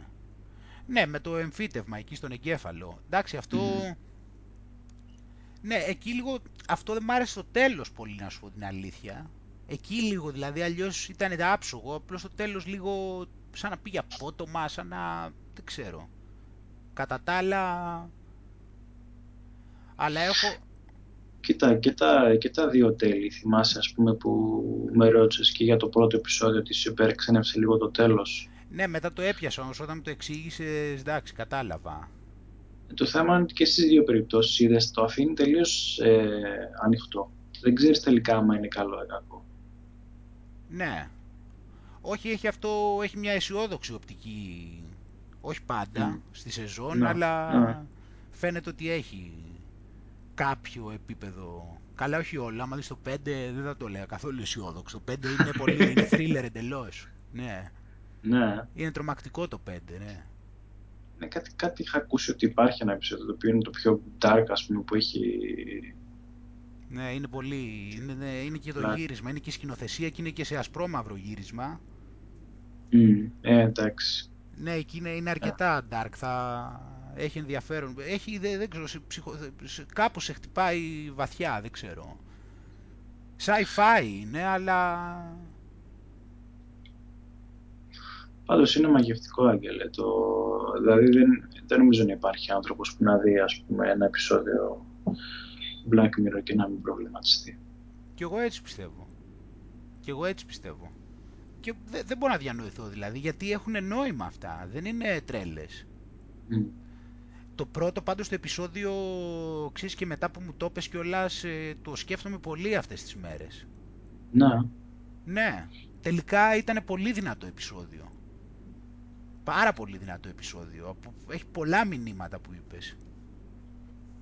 Πάρα πολλά. Δηλαδή, εγώ πάθα πλάκα γιατί όταν κατάλαβα το concept, τι ξεκινάει ρε παιδί μου και λες τώρα τι θα μου δείξει, θα μου δείξει ένα είδος Star Trek, τι σκατά είναι αυτό.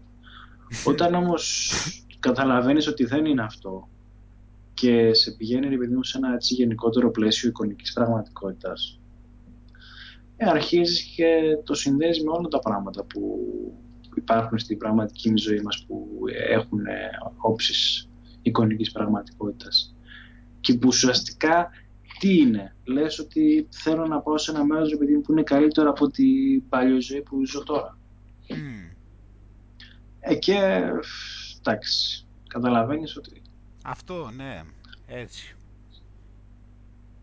Ναι, αλλά αυτός τώρα, ναι, και αυτός τώρα τι είχε γίνει όμως; Αυτός είχε πάει και είχε, στην ουσία είχε φτιάξει ένα σύστημα στο οποίο θα μπορούσε αυτός να, κάνει, να ζει, να βγάζει όλα τα αποθυμένα που είχε από την πραγματική του ζωή.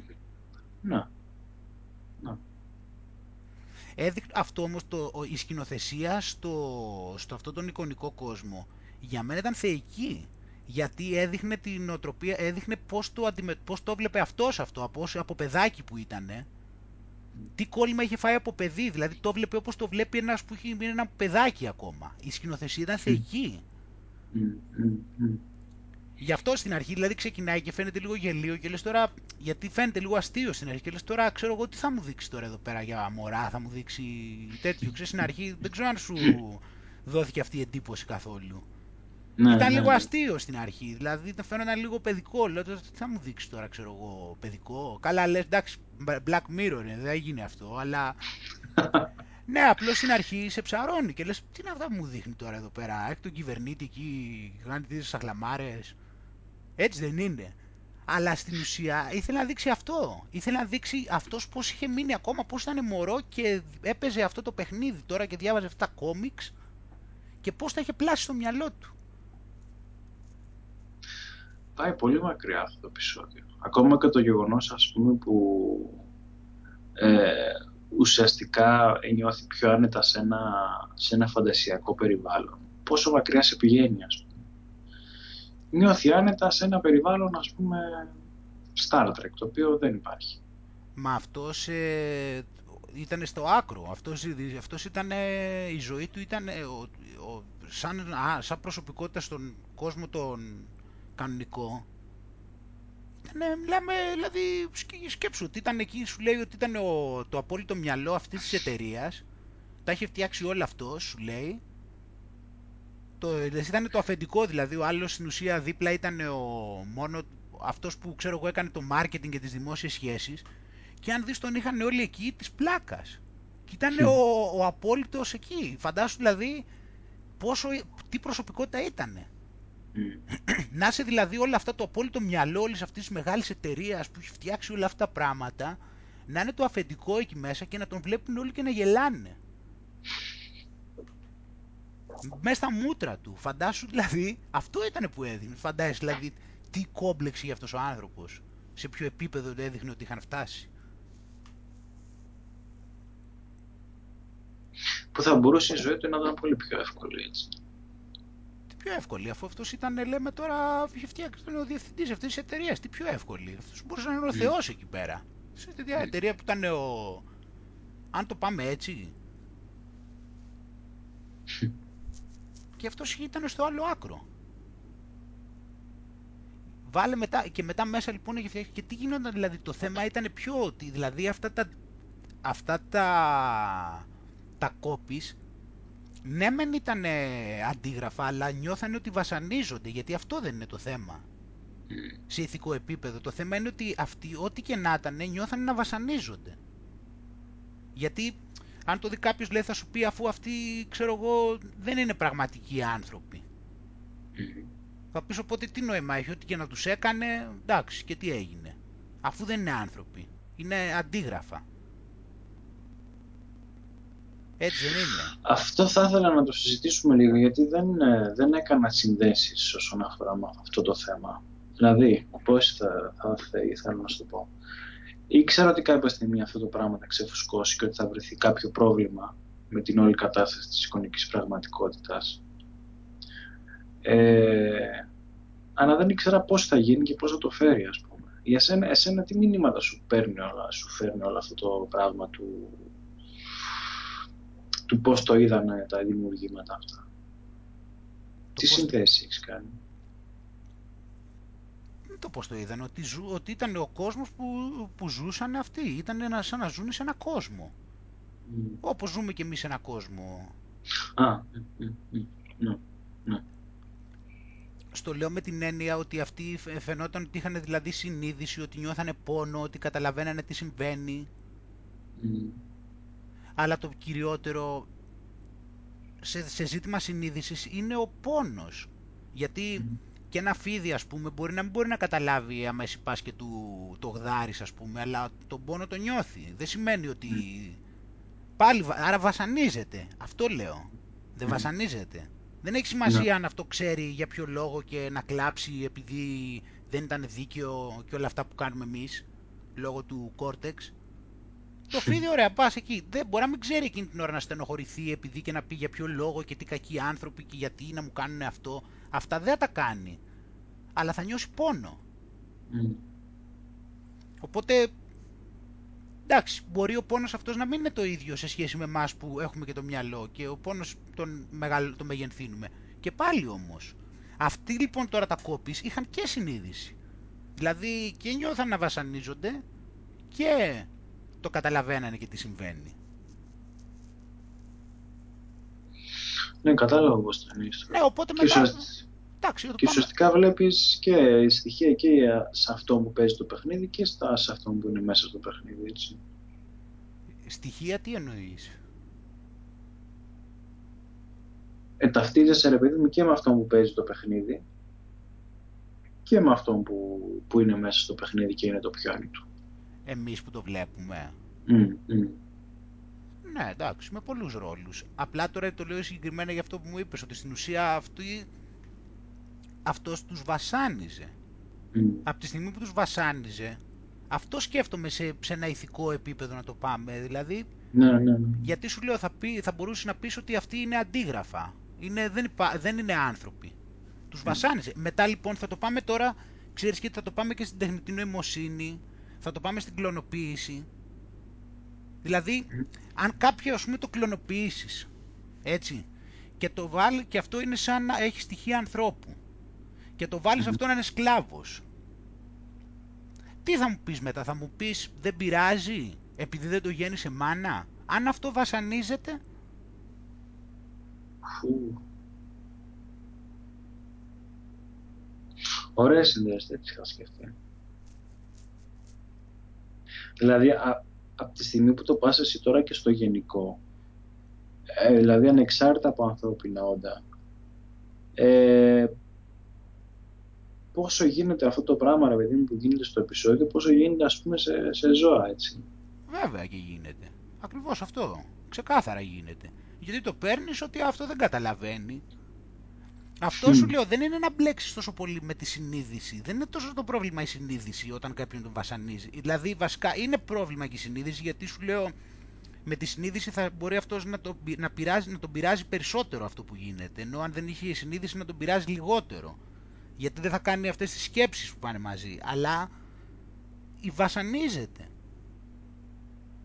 Αν το πάρεις το άλλο και το βάλεις σε ένα κλουβί το άλλο, τι σχέση έχει, πώς από αυτά τα καταλαβαίνει. Αφού βασανίζεται τελείως, είναι σίγουρο ότι βασανίζεται.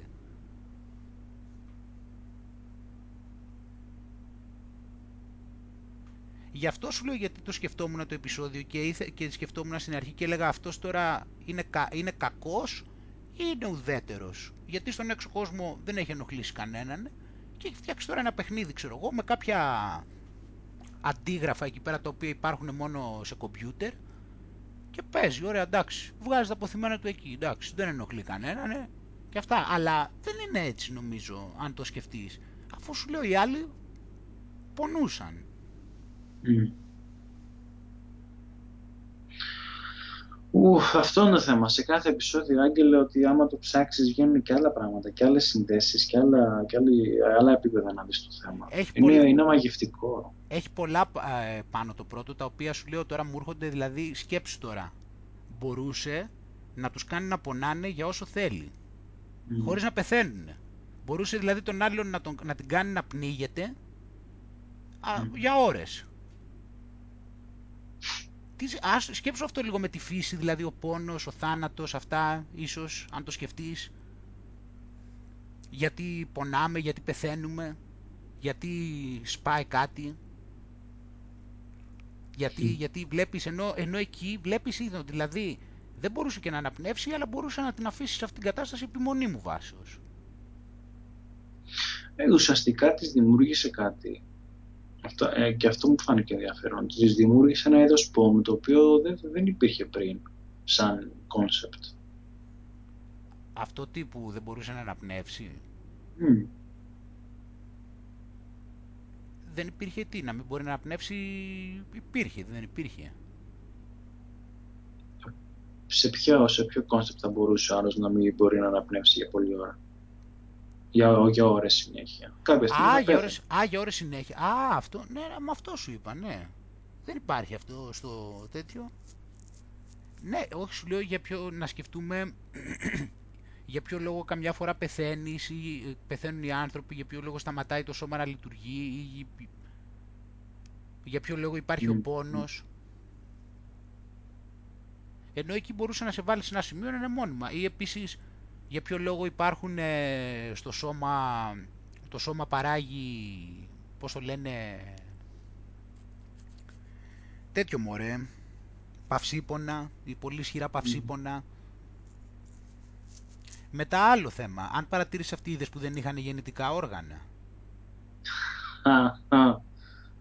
Σου, σου κάνει καμία με αυτά τα πράγματα που γίνονται τώρα στον κόσμο με όλο αυτό, με τη, τόσο πολύ που προωθούνται όλα αυτά τα πράγματα, με, την, ε, με τη μίξη των φίλων και όλα αυτά. Το σχετίζεις καθόλου, ότι αυτοί δεν είχαν γενετικά όργανα; Ε, δεν το είχα σκεφτεί πριν. Εγώ αμέσως... Αυτό μου αρέσει οι συνδέσεις που, γιατί ήξερα ότι όταν θα συζητήσουμε θα, θα δούμε συνδέσεις που δεν είχαμε σκεφτεί. Ναι, μα και εγώ περιμένω να πεις κι άλλα. Αλλά σου λέω τώρα, επειδή κάποια δεν είχαν γενετικά όργανα. Και αυτό σκέψτε το λίγο πώς πάει ο κόσμος αυτή τη στιγμή με όλες τις νομιμοποιήσεις και τι προωθείται με όλη αυτή την κατάσταση με την ανάμειξη των φίλων και ό,τι να είναι.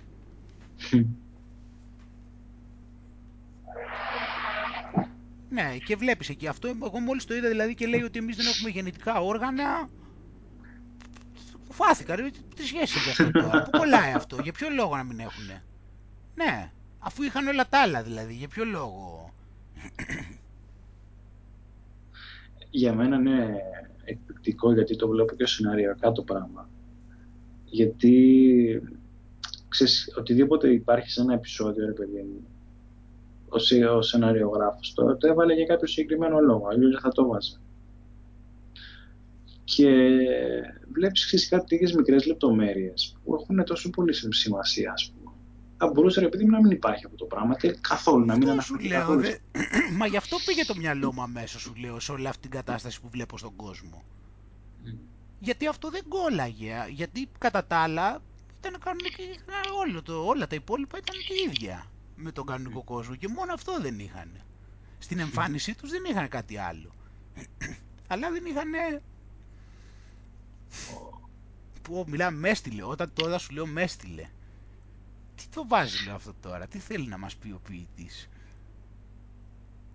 Επίσης για μένα μου άρεσε το, το, τέλος, το τέλος του συγκεκριμένου, γιατί ουσιαστικά το τέλος του ποιο ήταν, ότι τελικά θα παραμείνει για πάντα στη, στην εικονική πραγματικότητα. Α, αυτοί θα παραμείνουν, λες. Αυτός. Α, αυτός θα παραμείνει, αυτός, ε, ε αυτός θα παραμείνει στην εικονική πραγματικότητα, πού, εκεί στο, στο διαστημόπλιο. Στο, στο διάστημα, ναι. Και εκεί τι θα κάνει όμως, εκεί τι θα είναι, χωρίς σκοπό. Mm. Ναι, δεν μπορεί τώρα να είσαι στην εικονική πραγματικότητα και χωρίς να, να κάνεις και πράγματα τα οποία σε ευχαριστούν. Καλά, γι' αυτόν ήταν έτσι όπως φαίνεται, αν είναι όπως ε, άφησε αυτή την εντύπωση, αυτός ε, δεν είναι κόλαση αυτό. Είναι ό,τι χειρότερο υπάρχει, δεν, δεν υπάρχει αυτή τη τιμωρία. Να, ούτε, ούτε να πεθαίνει δηλαδή, ούτε να μην τον ενδιαφέρει τίποτα, να είναι όλα βαρετά και να μένει εκεί αιώνια. Φαντάζεσαι. Ναι, αλλά για σκέψου πάνω μετά, άμα έχεις αυτό το επίπεδο όμως, πόσο πιο εύκολα θα μπορεί κάποιος μια τέτοια οντότητα τέλος πάντων ομοίως με αυτόν να την ε, φυλακίσει και τι μπορεί να της κάνει. Γιατί και αυτό είναι πάλι ένα θέμα που σκεφτόμουν. Για φαντάσου δηλαδή αυτό να, δημιουργούν, να δημιουργούν τέτοιες οντότητες οι οποίες να τις ε, βάζουν σε ένα σημείο στο οποίο το βάσανό τους είναι ανίποτο. Ε, πόσες φορές έχει γίνει αυτό το πράγμα στον κόσμο; Ναι, φαντάσου πόσο πιο πάνω πάει όμως, τι μπορεί να σου κάνουν παραπάνω όταν παίζεις μετά σε εκείνο το επίπεδο που δείχνει. παίζεις μετά στο cloud. Και... Ποιος θα μας προστατεύει, το... ποιος θα το ελέγχει το cloud, μου λες; Ποιος; Η καλή. αυτό, το, αυτό είναι το μαγικό, γιατί ξέρεις όταν ε, είναι μεγαλύτερος ο πόνος, όσο μεγαλύτερη είναι η πτώση. Με ποια είναι το λέω. Δηλαδή, όταν, ε, παιδί μου, έχεις... Δηλαδή, το να, το να, το να γίνεις φτωχός, όταν ε, είσαι, ας πούμε, σε ένα επίπεδο, ένα επίπεδο πιο πάνω, είναι άσχημο, αλλά παλεύεται. Το να γίνεις όμως φτωχός από το να είσαι υπερπλούσιος είναι mm. αβάσταχτος για κάποιον. Και φαντάσου τώρα κάποιον ο οποίος έχει δημιουργήσει μια εικονική πραγματικότητα που όλα είναι τέλεια και, και πηγαίνει σε ένα, σε ένα περιβάλλον το οποίο είναι άθλιο. Φαντάσου τώρα τι ψυχολογία θα το δημιουργήσεις. Δεν παλεύεται αυτό το πράγμα. Αυτού νου εκεί του τύπου τώρα λες, αυτός έφαγε μεγάλη πτώση. Καλά, αυτός... Ε... ε ναι. Ήταν, αυτός έφαγε πτώση γερή, εντάξει. Δεν το συζητάμε. Ναι, για μένα δεν υπάρχει χειρότερα. Να έχεις δημιουργήσει ένα στο μυαλό σου ιδανικό σύστημα και να έρχεται κάτι και να στα και να σε στέλνει, και να σε στέλνει και τόσο χαμηλά κιόλας. Ναι. Και πιο χαμηλά από ότι αυτό είναι το, το αστείο, πιο χαμηλά από ότι θεωρείς ότι ήσουν στην πραγματική ζωή. Ναι, ότι βρέθηκες τελικά δηλαδή και ακόμα πολύ πιο κάτω από ότι ήταν η πραγματική σου ζωή. Mm. Ναι, έτσι όπως το έδειξε αυτός έφαγε... και μετά οι άλλοι δηλαδή ε, έχουν, είναι κύριοι της βούλησής τους πλέον. Να. Να. Και μπορούσαν να κάνουν ό,τι θέλουν δηλαδή εκεί πέρα, με πάρα πολλές δυνατότητες.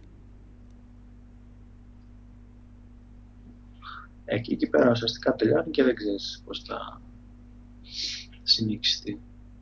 Το άλλο εντωμεταξύ, είδες που είχε κάνει και με το γιο του; Άλλο πάλι αυτό με το γιο του αλουνού του συνεργάτη. Ου, καλά, Άλλο άλλο πάλι. και αυτό. Άλλο από Γαμάτο ότι αυτό και είχε κάνει με το γιο του. Εντάξει. Αυτό που έκανε στο γιο του στην ουσία δεν είναι αυτό που έπαθε και αυτός. Κάτι Για τέτοιο. συνέχισε. Α, όχι, όχι, όχι. Όχι, το γιο του λέει τι τον έκανε, λέει, τον έκανε, πώς το είπε, λέει, κάτι παγοκολ... Τον έκανε παγοκολώνα. Ε, τον άφησε ρε παιδί μου έξω στο διάστημα και ψή, ψήχθηκε ο άλλος και Ψή- πέθανε. και έσπασε. Μμ. Ψήχθηκε πιο το κόπη όμως. Το κό... Ε, ναι, το κό. Άρα όμως δηλαδή τι και ο άλλος που έχει μείνει μέσα στο διαστημόπλιο μπορεί να γίνει κάτι τέτοιο τότε. Άρα να μην μείνει εκεί, να, να σπάσει κι αυτός, σαν το γιο του. Κοίτα, άμα έρθει κάποιος ρε παιδί μου και του βγάλει το τσιπάκι από το, από το μυαλό, εντάξει, θα τελειώσει το θέμα. Από το, από το κεφάλι που το έχει κολλήσει. Α, είναι και αυτό, ναι. Ε, ναι, όπως τελείωνε πάντα όταν, ε, όταν έβγαζε το τσιπάκι. Και άμα συνέβαινε αυτό το πράγμα, καταλαβαίνεις ότι πόσο μεγάλο επίπεδο αφύπνιση θα έχει πλέον, γιατί θα, θα τους έδινε όλους μια μούτσα και θα έλεγε δεν ξανασχολούμαι με αυτό το δημιούργημα. Α, Αλλά- κανονικά ναι. Εντάξει, κανονικά ναι, αυτό θα έλεγε. Αλλά και πώς είδες και οι άλλοι δηλαδή, ο- εκείνη εκεί, ε, ότι τον χτύπησε δηλαδή στην αχίλιο πτέρνα του. Στο, στις, γυν- ε, στο, ότι με τις γυναίκες δηλαδή, ότι προφανώς αυτός εντάξει δεν θα έχει εμπειρία και αυτά. Και πώς τον παρέσει δηλαδή αυτή έτσι με αυτόν τον τρόπο.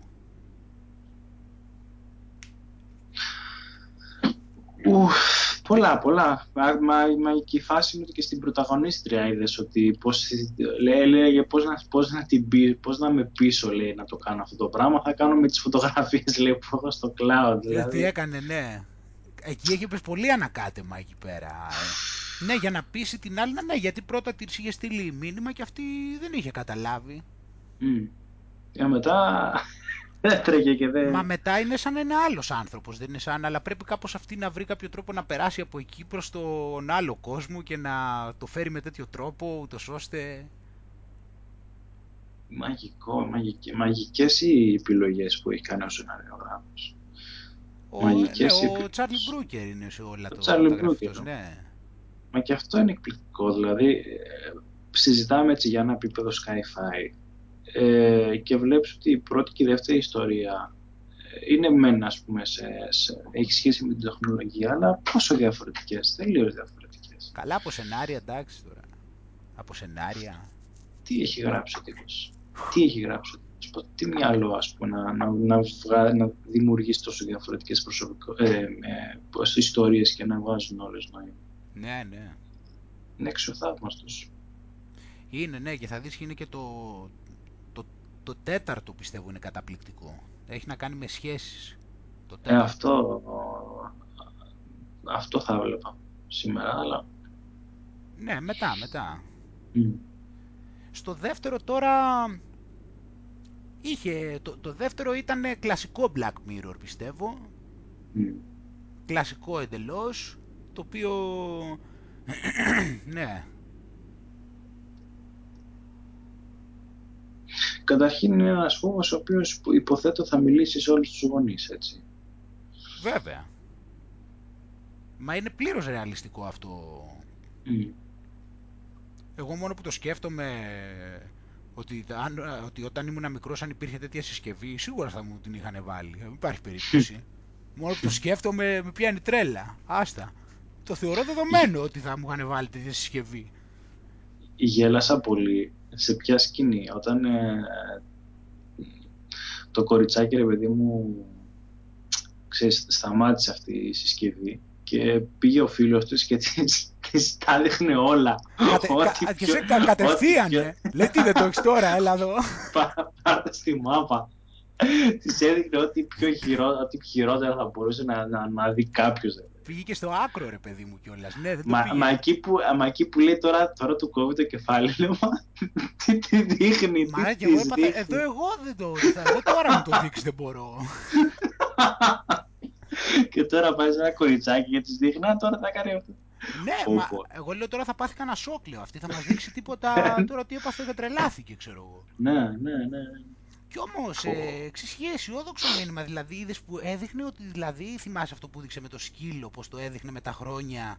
Πώς από εκεί που με το σκύλο, όταν το πρωτοβγάλανε το τσιπάκι, από το, όταν το απενεργοποιήσανε, που τρόμαζε στην αρχή και δεν μπορούσε, πεταγότανε, που γάβιζε ο σκύλος, και μετά περάσανε τα χρόνια και έφτασε σε ένα σημείο που του έδινε και φαγητό στο στόμα. Mm. Το θυμάσαι, το έδειξε κατευθείαν αυτό όλα σε, σε ναι. καρέ εκεί και από εκεί δηλαδή που της βγάζει άλλη το, το, αυτό εκεί πέρα το φίλτρο αρχίζει ε, και αυτή με το που βλέπει το σκύλο, ξέρω εγώ, πεταγόταν, τρε, τρελαινόταν, ξέρω εγώ, από το φόβο της. Και περάσανε τα χρόνια μετά και έφτασε σε ένα σημείο που του βάζε στο χέρι και έτρωγε. Ε, έβαζε στο χέρι της φαγητό και του το έδινε στο στόμα όταν μεγάλωσε. Φοβερά. Δηλαδή έδινε ότι πήγε να στρώσει ναι. δηλαδή και πήγε να στρώσει, αυτό ήταν το θέμα. Δηλαδή με τη μάνα της θα πήγαινε καλά, Μα ναι. Το είδες σωστό. Δηλαδή πάνω που πήγε να στρώσει, την έπιασε την η μάνα της τέτοιο αυτό και άρχισε πάλι τα, να, βγα, να βγάζει το τέτοιο. Δηλαδή και μόνο που υπήρχε πρέπει να το έχει καταστρέψει από πάντα. Αυτό ήταν το θέμα. Ε, και μα, τα προβλήματα που δημιουργηθήκαν ήταν ακριβώς επειδή είχε πάει στο, στο άλλο άκρο. Δηλαδή είχε την άλλη ρε παιδί μου σε ένα υπερπροστατευτικό έτσι, στυλ και σαν αντίδραση η άλλη κοπέλα, ρε παιδί μου, ήθελε να πάει να δοκιμάσει όλα τα άσχημα. Και αυτό. Αυτό είναι μεγάλο μήνυμα και αυτό, βέβαια. Αν δεν την είχε στην αρχή υπερπροστατευμένη, και δεν μπορεί ρε παιδί μου να μην ήθελε να ξέρεις, που, είχε, που την έδειξε ρε παιδί μου με την κοκαίνη και αυτά, μπορεί να έλεγε, ξέρεις, δεν θέλω να το δοκιμάσω. Αλλά ακριβώς επειδή ήταν προστατευμένη τόσο καιρό, ε, ήταν σαν να απελευθερώθηκε να, και να πει ξέρεις, θα, θα κάνουν τα πάντα σου, τώρα, ανεξαρτήτως. Ναι, επειδή την είχαν πολλώσει στη μία πλευρά και μετά ε, δεν μπόρεσε να κρατηθεί να πάει στην άλλη πλευρά. Mm. Έτσι, ναι. Και αυτό ήταν σημαντικό. Ναι, θα γινόταν δηλαδή. Γιατί, και συν ότι δεν είχε συνηθίσει για να τα καλυμπράρει. Δηλαδή, ξαφνικά ξέρεις, πατάς ένα κουμπί και ξαφνικά ξέρεις, είναι μια απότομη αλλαγή. Στην πραγματικότητά σου που είναι τεράστια αλλαγή. Ενώ αν έχεις προσαρμοστεί και έχεις πάει σταδιακά, εμφανίζονται κάποια πράγματα, τα μαθαίνεις και προχωράς. Ενώ αυτοί τι θα φέραν όλα στα μούτρα, κατευθείαν. Ε, και πόσα πράγματα είμαστε προστατευμένοι εισαγωγικά και δεν θέλουν να μας τα δείξουν, αλλά τελικά, ξέρεις, όταν τα βλέπεις δεν είναι και τόσο... Αυτό που, με, που παίζει με το σκύλο, ας πούμε, είναι εκπληκτικό. Πόσα πράγματα, ρε παιδί μου, σου τα φοβάσαι, ξέρω εγώ. Αλλά ναι. τελικά, άμα γίνονται σταδιακά, ρε παιδί μου, μια χαρά. Ναι, και πέρασε ο καιρός και το συνήθισε σε βάθος χρόνου. Στην αρ... Και το έδειχνε πώ πήγαινε σταδιακά. Δηλαδή, μία πεταγόταν, μετά, ξέρω εγώ, ε, απλώς δεν, δεν περπατούσε από κοντά, μετά άρχισε με προσοχή, περπατούσε από κοντά, μετά.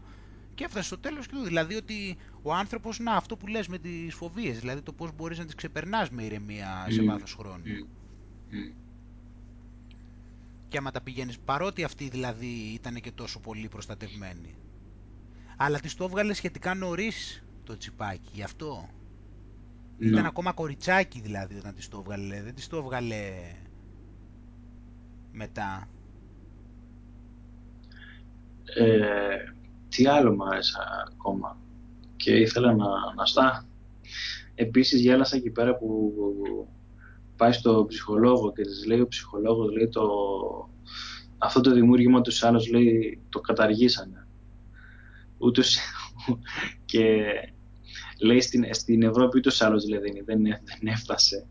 Θυμάσαι αυτό που λέγαμε ότι η Ευρώπη είναι λίγο πιο πολιτισμένη από ότι Α, ναι, στην, ναι, Ευρώπη, λέει, ούτως ή άλλο, στην Ευρώπη λέει ούτως ή άλλως δεν, δεν λειτουργήσε αυτό το σύστημα από την αρχή, δεν το αφήσανε ρε παιδί μου. Στην Αμερική ξέρεις λειτουργήσε για λίγο καιρό, που το καταργήσανε κι αυτό. Α, που έδειξε για τέτοιο, ναι, ότι στην Ευρώπη δεν πήγε καν, ναι. ναι. Ναι, πρώτα τα δοκιμάζουν στην Αμερική και μετά... Ε, αυτό είναι και ένα στοιχείο ότι η Αμερική είναι σε μεγαλύτερη κατάπτωση από την Ευρώπη, απλώς δεν το λένε γιατί όπως είπαμε, γιατί, όπως είπαμε είναι, είναι αντινοητές, οπότε τι κάνουν αυτοί, δηλαδή φαντάσου τώρα στο αντίστοιχο τσιπάκι, τι θα θέλανε να κάνουν, θα το φέρανε στην Αμερική πρώτα, θα, με το καλό θα προχωρούσε εκεί και θα πήγαινε καλά και μετά θα ερχόταν στην Ευρώπη και θα λέγανε κοιτάξτε η Αμερική που είναι ε, πολύ καλή χώρα, αυτό θα γινότανε. Mm. Δηλαδή ό,τι γίνεται έτσι γίνεται. Το πάνε πρώτα εκεί στην Αμερική, γιατί στην Αμερική κιόλας.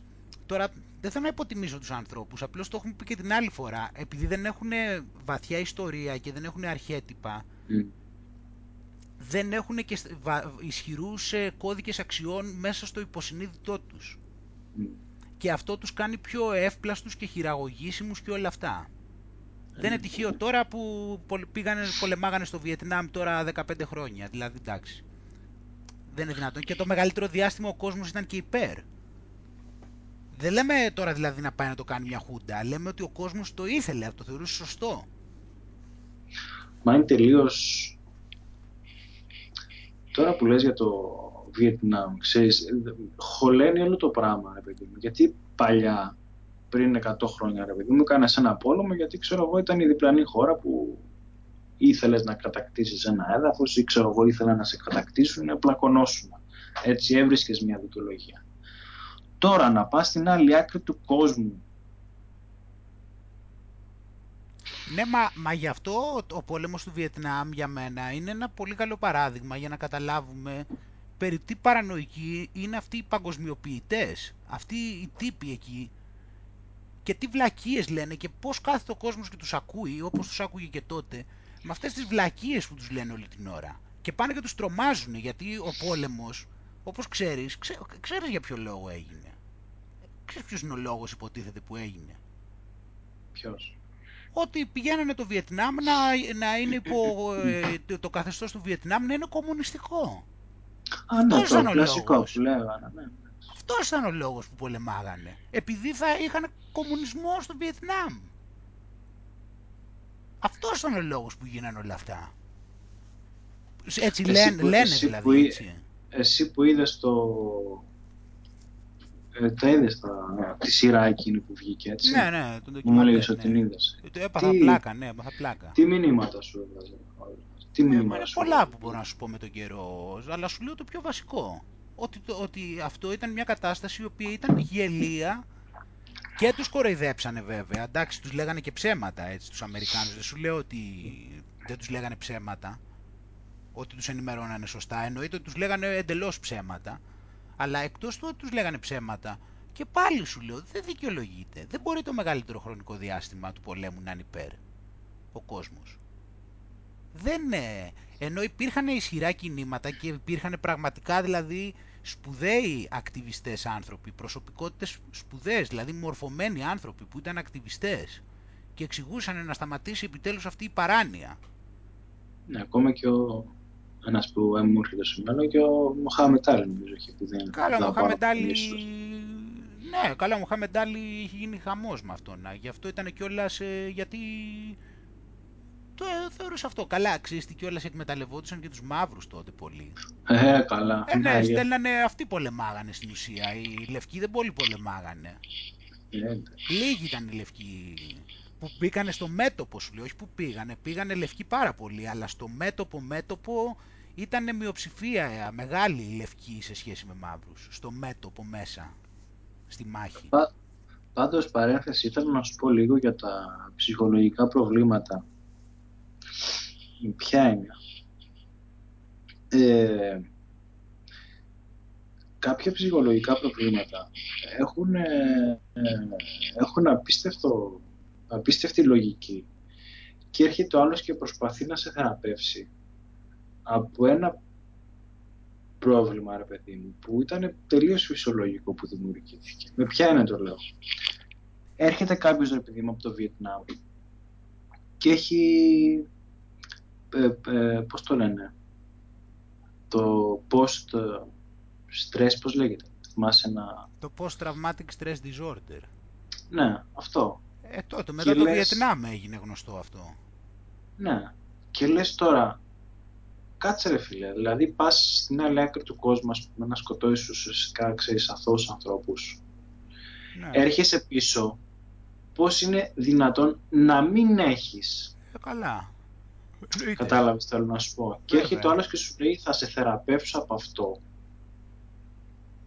Και λες τώρα, άμα δεν θεραπεύσεις, ας πούμε, τη, τη, την ουσία τους, του το θέματος. κράτος. Τους θεράπευε, το κράτος μετά. Τους βοήθαγε να θεραπευτούν κιόλας. Το κράτος. Κατάλαβες τι εννοώ. Δηλαδή και στις ταινίες, ας πούμε, που έδειχνε, ξέρω εγώ, ήταν ο άλλος παράδειγμα, σου λέω, σε ένα... Ε, αφού του σε λέγανε ένα- ότι είναι ήρωας ρε πάνω, εντάξει τώρα. Ε, ναι, γι- α, δεν γίνεται όμως να κοροϊδέψεις το... Αφού τους λέγανε για ήρωες, αφού τους λέγανε ότι είναι ήρωες. Μα ναι, αλλά σου λέω στην τελική αυτό που μετράει είναι ότι καταγράφεται, ρε παιδί μου, στη- ψυχικά μέσα και στο, συνε- στο υποσυνείδητο, ναι. γιατί δεν μπορείς να το κοροϊδέψεις. Κάποια στιγμή θα σου βγει και θα σου πει, φίλε, δεν είναι όσο, ό,τι και να μου λέγανε οι άλλοι, εγώ είδα τι είδα. Αυτό έγινε στην ουσία. Ε. Αυτό λες, ότι στην ουσία ό,τι και να λέγανε, αυτοί οι άνθρωποι μέσα τους καταλάβανε ποια είναι η αλήθεια. Αυτό λες. Ε, ε, ε, Υ- και άντε τώρα, μετά, άντε τώρα μετά σταμάτα αυτό το πράγμα. Υπήρξαν πολλά ακτιβιστικά κινήματα από βετεράνους. Πάρα πολλά. Πάρα πάρα πολλά ακτιβιστικά, ακτιβιστικές οργανώσεις βετεράνων του πολέμου που μετά γύρισαν πίσω και ε, μο- μόχθησαν πραγματικά δηλαδή πάρα πολύ για να πείσουν και ένας από αυτούς δυστυχώς ήταν και ο Τζον Κέρι που ήταν ε, πριν ήταν του Ομπάμα τέτοιο υπουργός. Α, Αντί, αντι, αντι, τέτοιο δεν ήταν αντιπρόεδρος, ήταν. Ναι. Αυτός ήταν, αυτός ήταν ε, τότε. Εντάξει, λογικό είναι τώρα βέβαια, γιατί αυτοί όλοι ήταν. Αυτοί όλοι. Τέλος πάντων, αυτό όπως καταλαβαίνεις σχετιζόταν πάλι με αριστερούς, δυστυχώς. Και υπήρχαν και ακτιβιστές οι οποίοι προφανώς ήταν άνθρωποι που το κάνανε ε, για καλό, αλλά πάλι είχαν μπλέξει και με αριστερούς εκεί πέρα δυστυχώς, το οποίο χάλαγε την πάστα. Και γι' αυτό και αυτός ο άνθρωπος είτε τότε είχε μπλέξει είτε αργότερα και γι' αυτό βρέθηκε μετά και εκεί που βρέθηκε γιατί είχε πάει σε αυτούς τους αριστεροκρατούμενους και έκανε παρέα προφανώς και είχαν σχέση γιατί σχετιζόντουσαν αυτά. Γι' αυτό και οι, οι Αμερικάνοι που ήταν υπέρ του πολέμου κατηγορούσαν τους ακτιβιστές ότι είναι κομμουνιστές. Και υπήρχε ένα δίκιο βέβαια σε αυτό, σου λέω, γιατί αυτά πάνε μαζί. Απλώς δεν θέλω να το ταμπελοποιήσω να πούμε τώρα βέβαια ότι όποιος ήταν ακτιβιστής ήταν κομμουνιστής, γιατί εντάξει, αλίμονο, αυτό ήταν κοινή λογική. Ναι, ναι. Εντάξει τώρα, ο ένας φυσιολογικός άνθρωπος ακτιβιστής θα ήταν. Τι θα ήταν τώρα; Είναι δυνατόν τώρα να υποστηρίζει αυτή την τρέλα;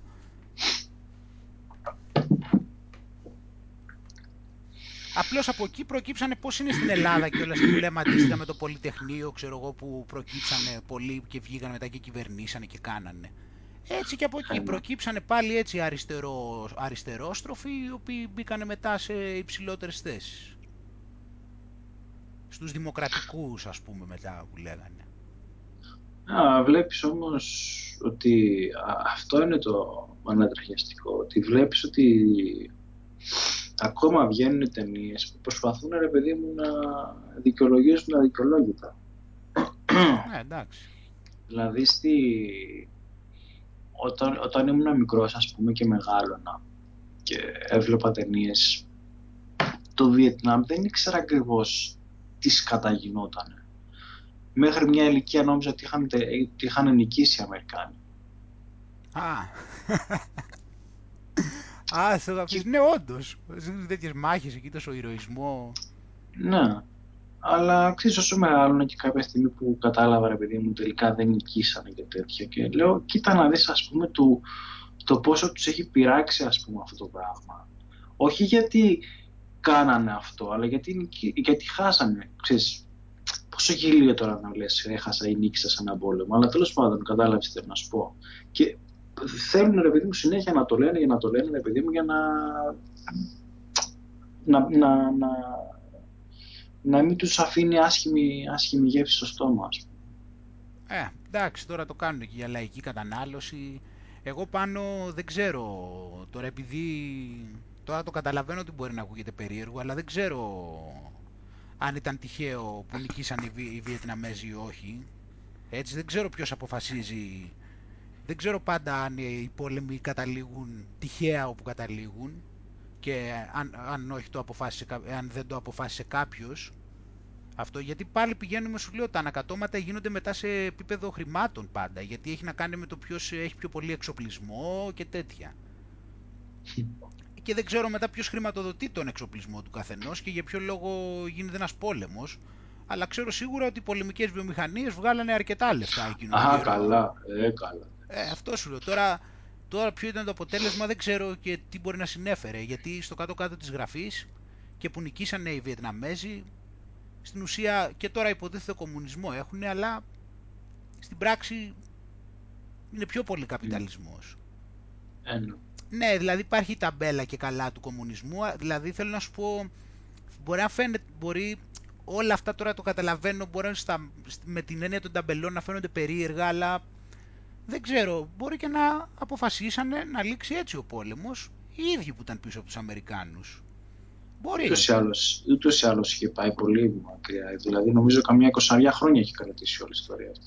Δεν ήταν λίγο Και καιρό. αυτό που συνεχιζόταν αυτή η ιστορία το κάνανε υποτίθεται για το τέτοιο, το κάνανε για το ηθικό τους και καλά. Το θέμα είναι όμως ότι κοροϊδεύανε διαρκώς, τους λέγανε διαρκώς ψέματα για, το, τι- για την έκβαση της μάχης. Δεύτερον, τα μέσα δηλαδή λέγανε διαρκώς ψέματα και η- το Αμερικανικό κράτος. Λέγανε συνέχεια ψέματα. Δεύτερον, για να τους ανεβάζουν το ηθικό, δηλαδή χάνανε και αυτοί λέγανε ότι νικάνε συνέχεια. Επίσης οι πολιτικοί διαρκώς ε, υποσχόντουσαν ότι θα σταματήσει ο πόλεμος και τελικά δεν σταμάταγε και όλα μετά πάλι στέλνανε κι άλλους ώσπου φτάσαν σε κάποιο σημείο και κάνανε recruitment από τα πανεπιστήμια. Παίρνανε τους φοιτητές και τους στέλνανε Πω. εκεί. Έλα. Ναι, Φαντάσου. φοιτητές. Ναι, γιατί παίρνανε, παίρνανε, παίρνανε κόσμο όλα αυτά τα χρόνια και θέλουν να στείλουν, να στείλουν και φτάσανε και παίρνανε φοιτητές κανονικά από το πανεπιστήμιο και τους στέλνανε εκεί. Κοίτα να δεις. Δηλαδή, ο κο- δηλαδή τώρα φαντάσου γι' αυτό λέμε ξέρεις και καμιά φορά λέμε και για την Ελλάδα τώρα ότι γίνονται τρελά πράγματα. Αλλά άμα σκεφτείς και κάποια άλλα τώρα και δεις και το ντοκιμαντέρ ας πούμε να μπεις λίγο στην κατάσταση που είναι και μακροσκελές αυτό τώρα είναι και 15 ώρες. Και το δεις λίγο, μιλάμε, σκεφτείς ότι μιλάμε όχι παράνοια τώρα. Δη- Δηλαδή, δηλαδή να ζεις σε αυτό το κράτος εκεί, να είσαι Αμερικάνος πολίτης και να βλέπεις αυτά, ε, δηλαδή τι, τι- τι να σου πω, δεν ξέρω δηλαδή αν αυτά, θεω- ε, δηλαδή η Ελλάδα τώρα είναι χειρότερα από αυτή την κατάσταση εκεί.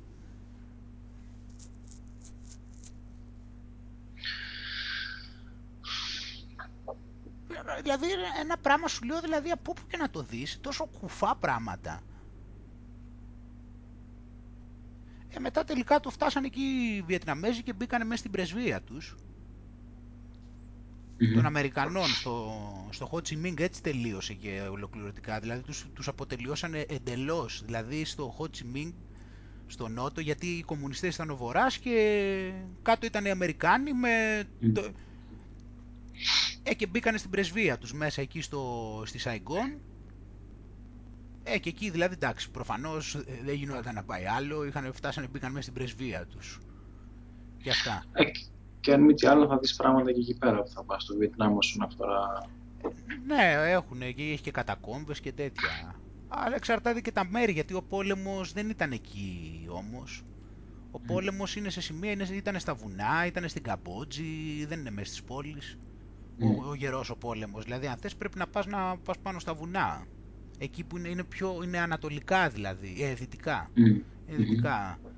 Και περνάγανε και πολύ, τα πρώτα χρόνια ειδικά, περνάγανε και πολύ μέσω Καμπότζης. Δηλαδή, στην ουσ- Μμμ. δηλαδή από το βορρά μέχρι τον νότο ε, κατεβάζαν τις προμήθειες ε, μέσω Καμπότζης. Μμ. Και αυτό ήταν μπλέξιμο υποτίθεται για τους Αμερικάνους διπλωματικό γιατί εκεί δεν μπορούσαν να βομβαρδίσουν γιατί αν, μπαίναν, αν βομβαρδίζαν στην Καμπότζη μπορεί να έμπλεκε μετά πιο πολύ και η Κίνα και να έλεγε και αυτή «Α, τι βαράτε στην Καμπότζη ξέρω εγώ γιατί οι Αμερικάνοι ε, μ- μέχρι ενός σημείου τουλάχιστον και καλά εκεί πηγαίνανε όχι ότι κάνουν πόλεμο. Στην αρχή τα πρώτα ξέρω εγώ 10 χρόνια 8 είχαν πάει και καλά ίσα ίσα να βάλουν μια τάξη το, πω είναι το, τώρα το, πόλεμο, το δηλαδή. κλασικό ειρηνευτική δύναμη. ναι ναι είχαν πάει σαν και... Τώρα καλά, τι να πρωτοπείς για αυτά; Μα οι Αμερικάνοι ξέρεις γιατί πήγαν εκεί. Πρώτα απ' όλα τους Αμερικάνους τους πρωτοέφερε εκεί ο, ο ίδιος ο Χότσι Μίνγκ. Ο Χότσι Μίνγκ ήταν ο αρχηγός των ε, κομμουνιστών του Βορρά. Τους είχε φέρει για να διώξει τους Γάλλους. Μμ. Δηλαδή τι έγινε με το Βιετνάμ; Το Βιετνάμ ήταν υπό το καθεστώς των Γάλλων. Όταν έγινε ο, Β- ο Β' Παγκόσμιος, φύγαν οι Γάλλοι και μπήκαν οι Ιαπωνέζοι τότε που νικάγανε. ο Χίτλερ. Και μπήκαν στο Βιετνάμ οι Ιαπωνέζοι. Όταν χάθηκε μετά ο πόλεμος, φύγανε πάλι οι Ιαπωνέζοι και ξαναήρθαν οι Γάλλοι. Και οι Βιετναμέζοι πολεμούσαν τους Γάλλους. Και ξετινάξανε λοιπόν τους Γάλλους. Και τότε, όταν γινόταν το μπλέξιμο με τους Γάλλους, ήρθαν οι Αμερικάνοι, υποτίθεται για να βάλουν ηρεμία εκεί. Έτσι μπλεχτήκανε στο Βιετνάμ οι Αμερικάνοι. Δεν είχαν καμιά σχέση. Δηλαδή το Βιετνάμ άνοικε στη Γαλλία βάσει των διεθνών συμφερόντων. Δεν ήταν της Αμερικής. Ξέρεις ότι κάτι αντίστοιχο λένε ότι έγινε και στην Αγγλία, έτσι. Στην Αγγλία τι; Ότι υπάρχει μια θεωρία, ρε παιδί μου, ότι ε, είχαν κάποια θέματα έτσι, μεταξύ τους οι αυτόχθονες στη, στην Αγγλία και φέρανε, επειδή μου ξέρεις, μισθοφόρους τους Αγγλοσάξονες εκεί πέρα για να διώξουν ε, και να βοηθήσουν, ξέρεις, μια, ε, ή μια ομάδα, ρε παιδί μου, να φέρει τους Αγγλοσάξονες για να διώξει την άλλη ομάδα από εκεί. Και ήρθαν οι Αγγλοσάξονες, τους βοήθησαν και τους καπελώσανε. Είπανε μένουμε. Θα μείνουν λίγο παραπάνω. Ε, Α, μάλιστα. Ε. Η, ίδια περίπτωση. Ε, μάλιστα. αυτό έτσι, δηλαδή, έτσι μπλεχτήκανε δηλαδή οι Αγγλοσάξονες με την Αγγλία. Έτσι λένε και ούτως ή άλλως ο μύθος ας πούμε του, του Αρθούρου λένε ότι ουσιαστικά ήταν πώς το λένε, ήταν αυτόχθονας Άγγλος, ο οποίος πολέμησε τους, τους Αγγλοσάξονες για να φύγουν. Αλλά δεν τα κατάφερε. Αλλά έχει μείνει, ρε παιδί μου, σαν μύθος, αλλά ήταν, ξέρεις, πριν έρθουν, ρε παιδί μου, οι Αγγλοσάξονες και ότι πολέμησε για να τους διώξει. Αλλά τελικά, πώς περάσαμε τον χρόνο, τελικά οι Άγγλοι το περάσαν, ας πούμε, σαν γενικότερο έτσι, μυθικό πρόσωπο. Α, μάλιστα. Μάλιστα, ναι, γιατί εκεί ήταν, εδώ πέρα ήταν πιο πολύ, ήταν Κέλτες, ήταν, ήταν οι Σκοτσέζοι, αυτοί ναι, ήταν οι αυτόχθονες. Ε, και τα βάζανε μεταξύ τους, μετά φέραν τους μισθοφόρους, ε, ναι βέβαια. Βέβαια. Οπότε πάμε μετά τώρα να δεις δηλαδή τι είναι, δηλαδή όλα αυτά, να δεις πόσο ξεκάθαρα είναι και να τα καταλάβουμε και για τώρα με το Βιετνάμ πάλι, να δεις, με την αντινόηση. Λοιπόν, έχεις ακούσει την έκφραση Vietcong, mm. τη λέξη Vietcong. Mm-hmm. Ξέρεις τι σημαίνει Vietcong. Τι; Εχθρός του Βιετνάμ. Έλα ρε. Το έχεις κατα... Κατάλαβες τι σου λέω η αντινόηση και η πληροφορία; Vietcong. Δηλαδή ξέρεις τι κάνουνε ρε παιδί μου; Είναι πολύ απλό όμως άμα το δεις. Ξέρεις τι κάνουνε; Πήγαν αυτοί τώρα στη Σαϊγκόν. Κρατήσανε τη Σαϊγκόν κάτω δική τους μπλέξανε εκεί με τους πολιτικούς και χρηματοδοτήσανε, είχαν τους πολιτικούς τους δικούς τους εκεί, βάζανε ένα πιόνια, όλοι οι Βιετναμέζοι τα ξέρουν αυτά. Βάζανε πολιτικούς πιόνια στο Νότο και τον ελέγχανε αυτοί και λέγανε ότι αυτό είναι παιδιά το Βιετνάμ και οι άλλοι από πάνω είναι οι κακοί. Το καταλαβαίνεις σου λέω. Αυτό ήταν ξεκάθαρο, αυτό κάνανε και λέγανε εμείς ήρθαμε εδώ πέρα, ξέρω εγώ και αυτά. Παρουσιαζόταν, έχαν, βάζανε συνέχεια, αλλάζαν τους πολιτικούς, βάζαν συνέχεια κοθόρνια στο νότο, δικούς τους εντελώς και αυτοί πηγαίνανε εκεί και λέγανε ότι εμείς είμαστε το Βιετνάμ το σωστό και οι άλλοι είναι οι, οι κακοί, το συνηθισμένο ναι. και εμείς είμαστε το σωστό Βιετνάμ και οι άλλοι είναι οι εχθροί και αυτό ήταν που γινόταν και προσπαθούσαν με τέτοιου είδους προπαγάνδα να παρασύρουν τον κόσμο. Και τον παρασύρουν και λέγανε εμείς ε, θέλουμε εδώ δημοκρατία και αυτοί εκεί είναι οι κομμουνιστές και, και έτσι και αλλιώς και αλλιώτικα. Ακόμα αυτό κάνουν, έτσι δεν ναι. Δεν το έχεις ακούσει, ας πούμε, συνέχεια το κάνουν. Ας πούμε. Και, στη, και στην Λατινική Αμερική το κάνανε και στα. Το ίδιο σύστημα. Ακόμα το κάνουν. Πάνε βάζουν, τους, πάνε βάζουν τους δικούς τους και μετά το τέτοιο κατάλληλο. Πώς είναι τώρα με την Ευρωπαϊκή Ένωση, δηλαδή υπάρχει το κανονικό, έτσι, αυτοί φτιάχνουν ποιο είναι το κανονικό, τώρα το κανονικό είναι η Ευρωπαϊκή Ένωση, έτσι, όλοι οι άλλοι είναι οι εχθροί που δεν τους αρέσει αυτό. Γιατί το κανονικό είναι το κανονικό, δεν το αμφισβητούμε, είναι το κανονικό mm. αυτό. Το έχουμε δεχτεί. Οπότε έτσι κάνανε την προπαγάνδα και στο Βιετνάμ. Πηγαίνουν εκεί και λέγανε «Α, εδώ είναι το Βιετνάμ» και οι άλλοι είναι Βιετκόκ. Είναι οι εχθροί του Βιετνάμ. Κοίτα να δεις, το ξέρω αυτό. Ναι, είναι η αντινόηση που σου λέει, είναι η αντινόηση και σου λένε ότι το κανονικό Βιετνάμ είμαστε εμείς, αυτό είναι το κανονικό το καλό Βιετνάμ, το δημοκρατικό, έτσι, το τέτοιο, που είχαν βάζει, αλλάζαν συνέχεια τους πολιτικούς εκεί σαν τα Ναι, ναι, πουκάμισα ναι. στον Νότο για να κρατάνε και γινόταν αυτό και λέγανε αυτό είναι το Βιετνάμ εδώ πέρα το σωστό και έχουμε από κάτω τους Βιετκόγκ και τα τέρατα τέτοια τους έτσι και αλλιώς και πολλώνε την κατάσταση εντάξει και με τους άλλους δεν μπορείς να πεις ότι και οι άλλοι είναι οι καλοί απλώς είναι να Εντάξει, καταλάβουμε εντάξει. λιγάκι, να το δούμε, να μην το βλέπουμε μονόπλευρα. Αυτό είναι το θέμα. Εγώ δεν λέω ότι οι άλλοι ήταν καλοί. Απλώς να μην το βλέπουμε μονόπλευρα και να καταλάβουμε ότι αυτοί καθορίζουν τι είναι το κανονικό. Πρέπει να το καταλάβουμε αυτό. Αυτοί το καθορίζουν και το χρησιμοποιούν τις λέξεις για να το κάνουν. Γι' αυτό σου λέω, οι άλλοι ήταν οι Vietcong. Άκου τώρα. Οι εχθροί του Βιετνάμ και οι, οι, οι Αμερικάνοι ήταν οι φίλοι του Βιετνάμ. Ε, και μετά τι γινόταν νομίζεις εκεί; Δεν πιστεύεις ότι υπήρχαν πάρα πολλοί που μένανε στο Ho Chi Minh τότε που λέγεται μετά ονομάστηκε Ho Chi Minh στο Χανόι, δεν θα, στο Σαϊγκόν, δεν θα υπήρχαν λοιπόν εκεί πολλοί άνθρωποι οι οποίοι θα, ζούσαν, θα δούλευαν για την κυβέρνηση εκεί και θα υποστήριζαν αυτά που λέγανε οι Αμερικάνοι. Επίσης θα υπήρχαν πολλοί άνθρωποι κάτω οι οποίοι επίσης θα λέγανε ότι οι Αμερικάνοι ξέρουν Έτσι. το σωστό και θέλουν τους... Επίσης θα υπήρχαν πάρα πολλοί άνθρωποι που θα λέγανε αμήν να έρθουν οι Αμερικάνοι για να μας βάλουν τάξη. Αυτό θα που έλεγες υπήρχαν- στην αρχή. Ναι, Να έρθουν να μας σώσουν. όπως και στην Ελλάδα το ίδιο. Στην Ελλάδα τώρα θα, θα ήταν ο άνθρωπος κάθε κακομύρης εκεί. Θα έλεγε για να έρθουν οι Αμερικάνοι τώρα να μας σώσουν, τι να κάνουμε, εμείς δεν μπορούμε εδώ. Ελάτε οι Αμερικάνοι και φτάνανε, τους, και φτάνανε προφανώς όπως ξέρεις και τους παρακαλάγανε και εκεί να έρθουν τους Αμερικάνους εννοείται. Γιατί σου λέω, αυτοί ε, ήρθαν επειδή τους παρακαλάγανε στην αρχή. Τους παρακαλάγανε και μετά, του- και μετά συνεχίσαν να τους παρακαλάνε οι Νότιοι. Γιατί οι Νότιοι είχαν τα συμφέροντα, γιατί είχαν πιαστεί εκεί μέσα σε αυτά όλα τα, στις κυβερνήσεις, είτε ιδεολογικά, είτε είχαν πιστέψει ε, αυτά που τους λέγανε στην τηλεόραση και παρακαλούσαν τους Αμερικάνους να έρθουν να τους σώσουν.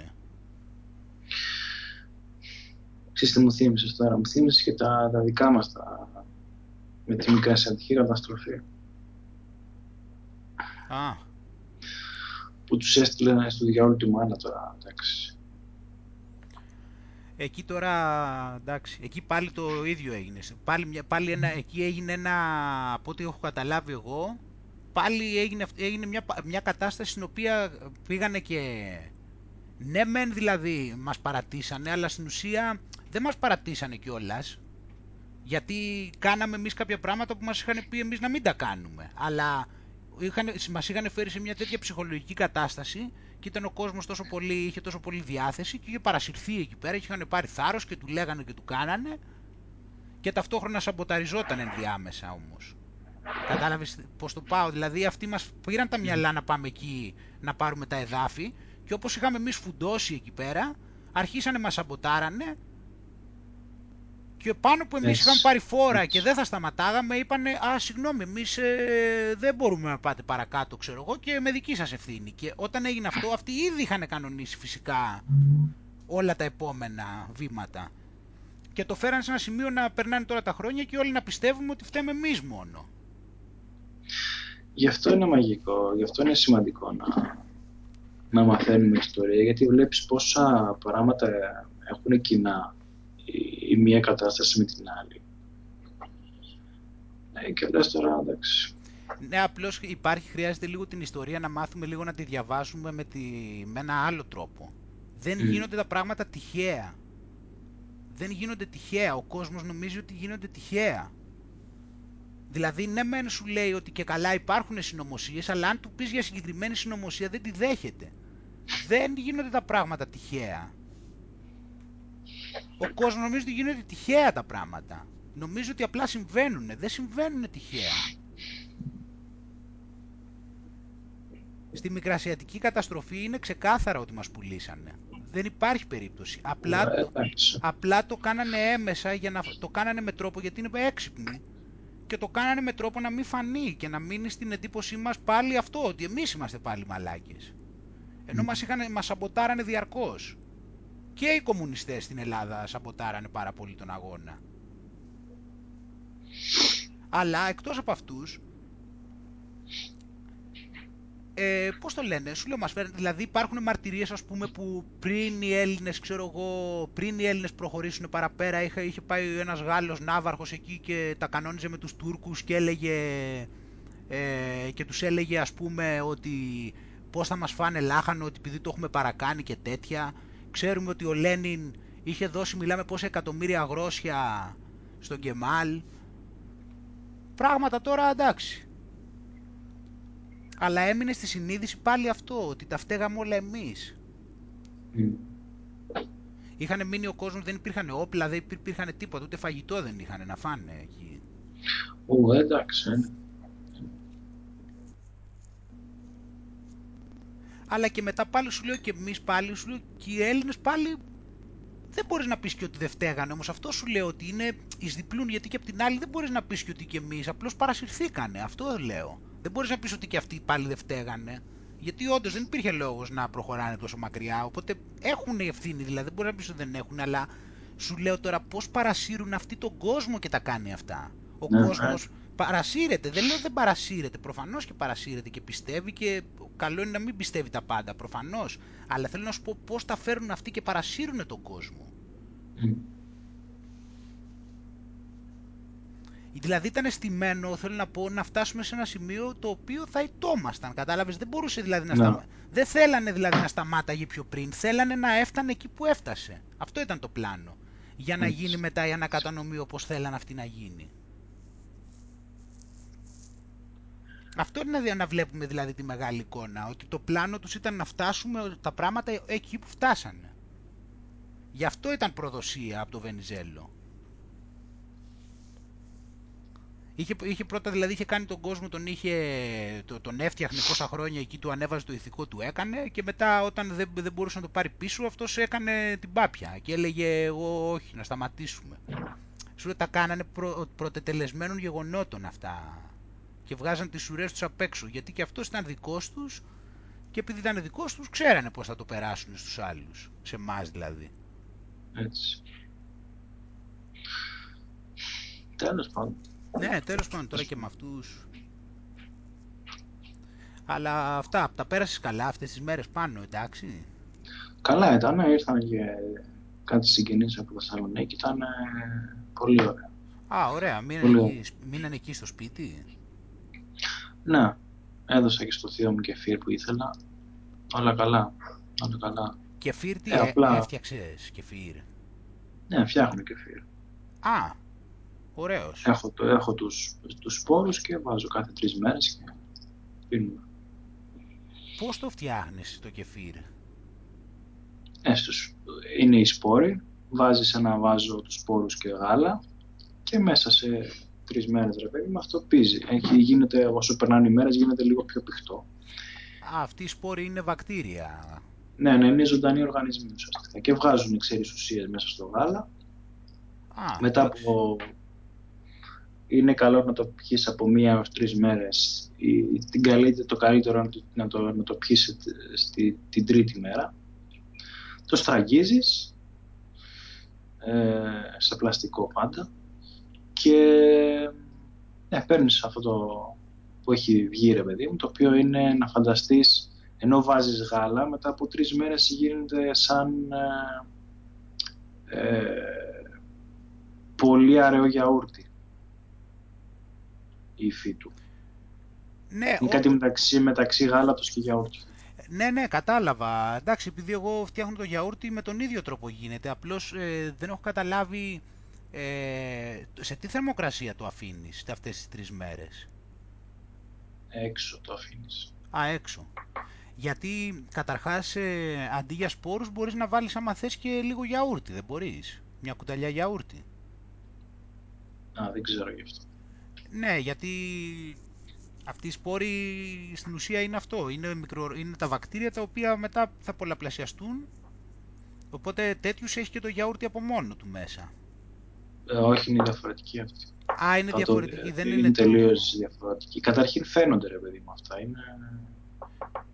Πρέπει να είναι αλλιώς τώρα, γιατί εγώ ναι. έφτιαχνα έτσι το γιαούρτι. Δηλαδή το γιαούρτι το φτιάχνω με λίγο γιαούρτι. Mm. Όχι, γίνεται διαφορετικά. Αλλά αυτό είναι αλλιώς. έχουν κοινά, ισχύει, αλλά σου λέω, άμα και μόνο να τους δεις ρε παιδί μου πώς είναι, ούτως, και αυτοί το μεταξύ πολλαπλασιάζονται. Δηλαδή μπορείς να πάρεις ας πούμε 50 γραμμάρια και μέσα σε ένα μήνα θα έχουν γίνει ξέρω εγώ 100.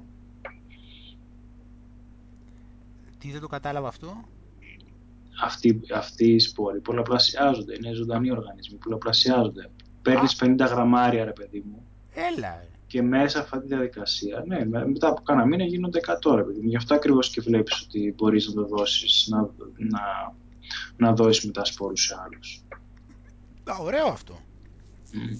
Και πού τους έχεις τους σπόρους, έχεις ένα βάζο ας πούμε; Ναι, βάζεις το γάλα, βάζεις τους, ξέρεις, το, τους σπόρους με το γάλα και στο βάζο ας πούμε και τους τραγγίζεις και μετά πάλι η διαδικασία.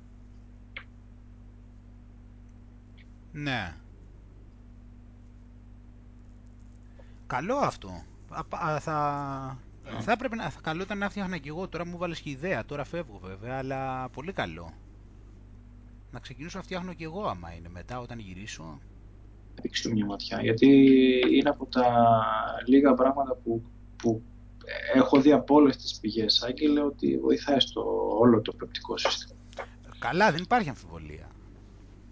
Μα πίνω εγώ και πίνω, απλώς ε, τώρα είναι και ωραίο να φτιάξω για το κεφίρ βέβαια. Ε, είναι, είναι, ωραία, είναι ωραία και σαν διαδικασία μου, γιατί ξέρεις, ξέρεις τι μου αρέσει. Νιώθω σαν να έχω να κάνω με κάτι ζωντανό, ας πούμε. Mm, είναι ωραίο έτσι, ναι, όπως πολλαπλασιάζονται και όλας, ναι, είναι ωραίο. Να. Έχει, έχει... Ναι, όντως, αυτό έτσι όπως το λες, ε, φαίνεται δηλαδή... Εγώ έφτιαχνα γιαούρτι ένα διάστημα και τώρα, αλλά εντάξει είναι και λίγο... Και αυτό είναι πολύ καλό που κάνεις, και αυτό είναι πολύ καλό που κάνεις. Α, θυμάσαι, ναι, που σου είχα πει. Ωραίο είναι, ναι, μωρέ, αλλά εντάξει τώρα δεν χρειάζεται και συνέχεια, γι' αυτό λίγο μετά κουράζει. Δηλαδή κατά περιόδους που το έκανα πολύ, μετά από ένα σημείο εντάξει, λίγο άμα φτιάχνεις τώρα κάθε δύο μέρες γιαούρτι, εντάξει, δεν είμαι και γιαουρτοποιός. Γιατί έχει και κάποιες ιστορίες να κάνεις, όχι πάρα πολλά, αλλά έχει και κάποια πραγματάκια. Ενώ αυτό το κεφίρ από ό,τι κατάλαβα απλώς το ρίχνεις ένα βάζο το γάλα και ρίχνεις μέσα στους σπόρους και αυτό ήτανε. Ναι, το στραγγίζεις και μετά πάλι. Δηλαδή είναι 10 λεπτά ιστορία κάθε τρεις μέρες. Α, κάθε τρεις μέρες το στραγγίζεις, ε. Για να βγει, ας πούμε, το υγρό και να το πιείς. Το εκπληκτικό ποιο είναι ότι. Α, εσύ στραγγίζεις. Α, παίρνεις το υγρό από εκεί. Το στραγγίζεις και το, και το υγρό το κρατάς. Ναι, πίνεις το υγρό και ξεπλένεις τους σπόρους για να τους βάλεις πάλι στο βάζο με καινούργιο γάλα. Α.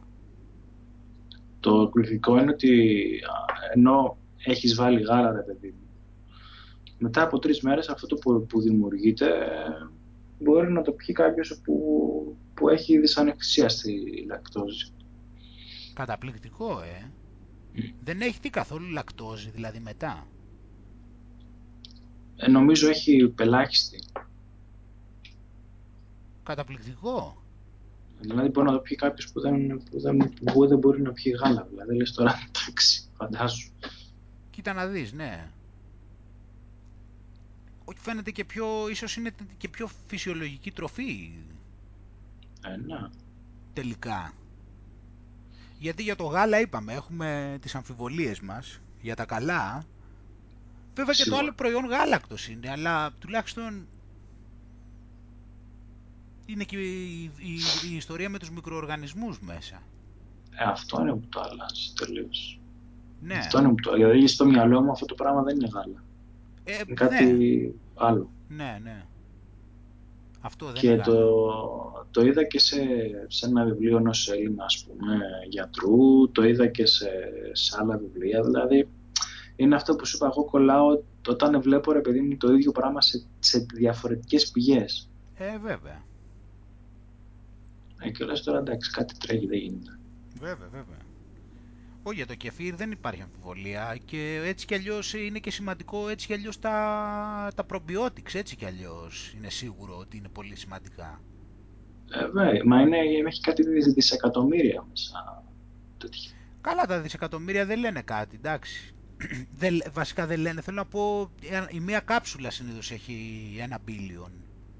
Mm. Η μία κάψουλα, άμα πάρεις, έχει ένα δισεκατομμύριο συνήθως. Αυτές που πίνω εγώ. Το άλλο μπορεί να έχει και παραπάνω, δεν ξέρω και πιο λίγο, αλλά όπως και να έχει είναι φυσικό. Κάτσε να... λοιπόν, άκου να δεις τι λέει. Γιατί το έχω έτσι ε, ε, πρόχειρο εδώ πέρα δίπλα.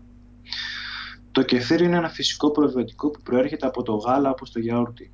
Έχει υψηλή θρεπτική αξία επειδή τα συστατικά του υφίστανται ζύμωση από τα ευεργετικά βακτήρια που περιέχει. Ένα ποτήρι κεφίρ περιέχει 500 δισεκατομμύρια βακτήρια και περισσότερα από 40 έδη ωφέλιμων βακτηρίων. Mm. Περιέχει φιλικά βακτήρια, βιταμίνες, ανόργανα άλατα και πρωτεΐνες υψηλής βιολογικής αξίας. Mm. Ναι, εντάξει. Ε, ναι, έχει 500 εκατομμύρια. Μια χαρά είναι. Ε, φαντάζομαι τώρα από το τίποτα να, να παίρνεις τέτοια πράγματα. Ωραίο είναι για να, για να πίνεις κάτι, ειδικά επειδή από ό,τι έχω καταλάβει καλό είναι να μην πίνεις γάλα, μια ναι. χαρά είναι. Εγώ πίνω τα άλλα γάλα, τα παίρνω, παίρνω γάλα σόγιας, organic, mm. μόνο mm. αυτά. Α, γάλα αμυγδάλου, τέτοια.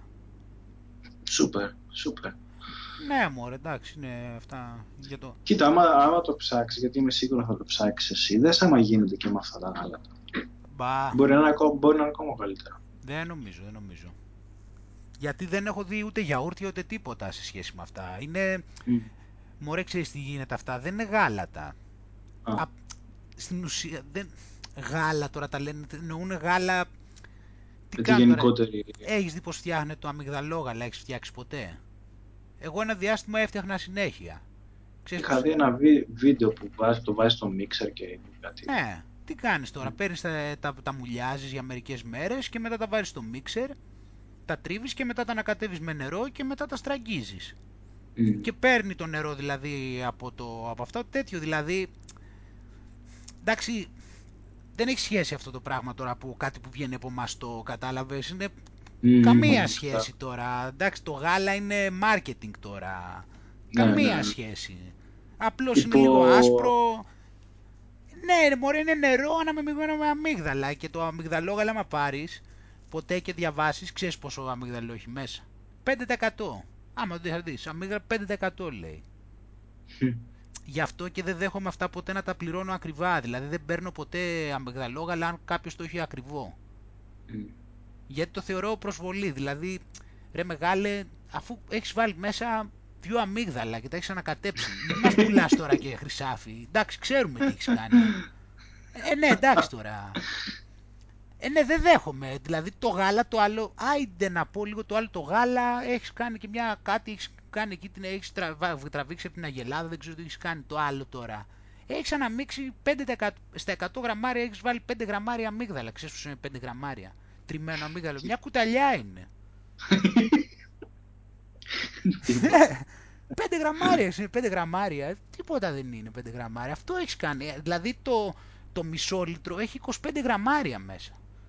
Αμύγδαλα, δεν είναι μισό λίτρο τέτοιο. Σιγά τώρα. Γι' αυτό δεν δέχομαι δηλαδή να πάω κάπου και να το πουλάνε ακριβά. Και να μας λένε τώρα ότι είναι υγιεινό και είναι για vegetarians και τέτοιες μπουρδες. Εντάξει. Και το γάλα σόγιας τι θα είναι λογικά και αυτό. Πάλι κάτι τέτοιο. Έχουν εκεί τα σπόρια εκεί, τα έχουν αναμίξει με νερό και έχουν πάρει αυτά ένα χρώμα εκεί και λίγο γεύση. Αυτό έχει γίνει. Τα άλλα υπάρχουν, για όλα υπάρχουν. Υπάρχει γάλα κάσιους, υπάρχει γάλα φουντούκι. Όλα αυτά αυτό κάνουν. Τι κάνουν.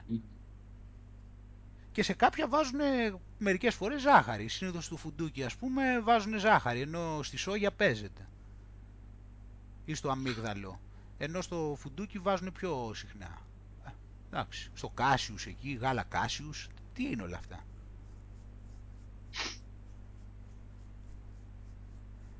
Αλλά εντάξει, ναι, γιατί τουλάχιστον να μην πίνουμε γάλα, αυτό.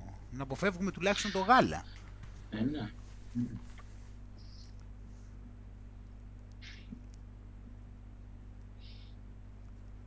Έτσι που λες πάνω, τι, τι ώρα να είναι τώρα, για να δω. Ωχ, πω, πω, καλά. Πώς περνάει αυτή η ώρα, πω, πω, τι είναι αυτό το πράγμα. ναι. ναι, λοιπόν, ωραία, πάνω, ok. Okay. Ε, καλό ταξίδι και πάλι, Άγγελα. Ευχαριστώ πολύ. Ευχαριστώ, ναι, την Κυριακή. Δευτέρα θα είμαι Κίνα. πάω να ετοιμάσω το έδαφος για να πάμε εμείς μετά. Δευτέρα Κίνα και τρίτη ξημερώματα Χότζι Μίνγκ. Ανυπομονώ να επιστρέψεις γεμάτος με εμπειρία για να τα συζητήσουμε και εκτενέστερα. Ναι, θα προσπαθήσω και από εκεί μήπως μιλήσουμε γιατί θα είναι πολλές μέρες. Κάπως πιστεύω θα τα καταφέρουμε, ναι. Μωρέ, θέλω λιγάκι τώρα εκεί όπως θα πάω, θέλω λίγο να προσπαθήσω να κρατήσω τον εαυτό μου σε λίγο ρέγουλα, γιατί αν κάνω αυτά που κάνω σε όλα τα ταξίδια και τα συνεχίσω και τα κάνω επί ένα μήνα σχεδόν, πόσο είναι 20 τόσες μέρες, δεν θα τα αντέξω, είναι πάρα πολύ απαιτητικό, δηλαδή χρειάζεται κάποιες μέρες να ρεγουλάρω. Αυτό είναι το μεγαλύτερο διάστημα που ναι, πας ταξίδι. Ναι, ναι. Χρειάζεται λίγο να ρεγουλάρω, γιατί άμα δεν ρεγουλάρω δεν θα αντέξω.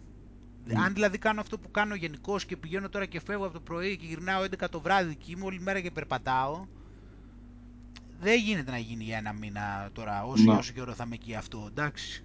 Ναι, ναι. Οπότε αναγκαστικά χρειάζεται κάπου ενδιάμεσα θα ρεγουλάρω κάποιες μέρες, ε, σίγουρα θα γίνει αυτό. Και είναι και ίσως είναι και ένας λόγος και αυτός να μην τα κλείσω και όλα από τώρα έτσι κι αλλιώς. Για να έχω αφορμή να. να κάτσω για να ψάξω να τα βρω. Για να αναγκαστικά να πρέπει να κάτσω. Ε, ούτως ή άλλως είπαμε και στο προηγούμενο ταξίδι, στο προηγούμενο ταξίδι μάλλον, το ότι πλέον λειτουργεί ρε παιδί μου με ένα πιο έτσι, ε, αυτοσχεδιαστικό τρόπο. Ναι, ναι, ε, και ως προς τη συγκεκριμενοποίηση και λοιπά, προς κατευθύνσεις που μου φαίνεται ότι μου αρέσουν, εντάξει. Ναι. Μπορεί σε ένα μέρος να μείνει πιο πολλές μέρες, μπορεί πιο λίγες μέρες, αν εξα... εξαρτάται το πώς θα... θα το δεις εσύ εκείνη τη στιγμή. Ναι, να σου πω την αλήθεια τώρα αυτό είναι πολύ μικρή λεπτομέρεια. Δηλαδή και όλα να τα κλείνα από τώρα, εντάξει, ξέρω ότι πάλι θα παίρναγα γαμάτα. Δηλαδή, δεν, δεν, δεν ναι. ανησυχώ. Δηλαδή, όσες μέρες και να μου πεις τώρα ότι θα μείνω κάπου εκεί πέρα τώρα και αν, ότι, δηλαδή, να, μην, να μην μείνω παραπάνω, δηλαδή από όσο θα ήθελα, αποκλείεται. Οπότε εντάξει τώρα απλώς είναι λεπτομέρειες τώρα. Το αν θα μείνω τρεις μέρες ή δύο, εντάξει. Δεν υπάρχει θέμα. Δηλαδή και ο αυτοσχεδιασμός που λες δηλαδή είναι έτσι για την πλάκα. Δηλαδή έτσι εκεί. Δηλαδή τώρα ό,τι και να με βάλεις να κάνω, όπου και να με πας, ωραία θα είναι. Από αυτά τουλάχιστον που έχω διαλέξει ξέρω, εντάξει. Δεν υπάρχει περίπτωση δηλαδή να πω, πω, πω τι κάνω εγώ εδώ πέρα, δεν μπορώ άλλο, θέλω να φύγω. Ναι. Οπότε αυτά λοιπόν, ε, τα λέμε πάνω, φιλιά πολλά. Πολλά φιλιά Άγγελε. Καλή σου εβδομάδα, καλή χρονιά κιόλας, με, συγκεκριμένο, επίσης, με συγκεκριμένες ανάγκες και θέλω. Και φως όπως είπες και εσύ, και φως. Φως πάνω φως. στα εγώ μας, στα εγώ μας, ναι και γενικώς, ναι. Λοιπόν, φιλιά πολλά πάνω, καλό σου βράδυ. Φιλιά Άγγελε, επίσης,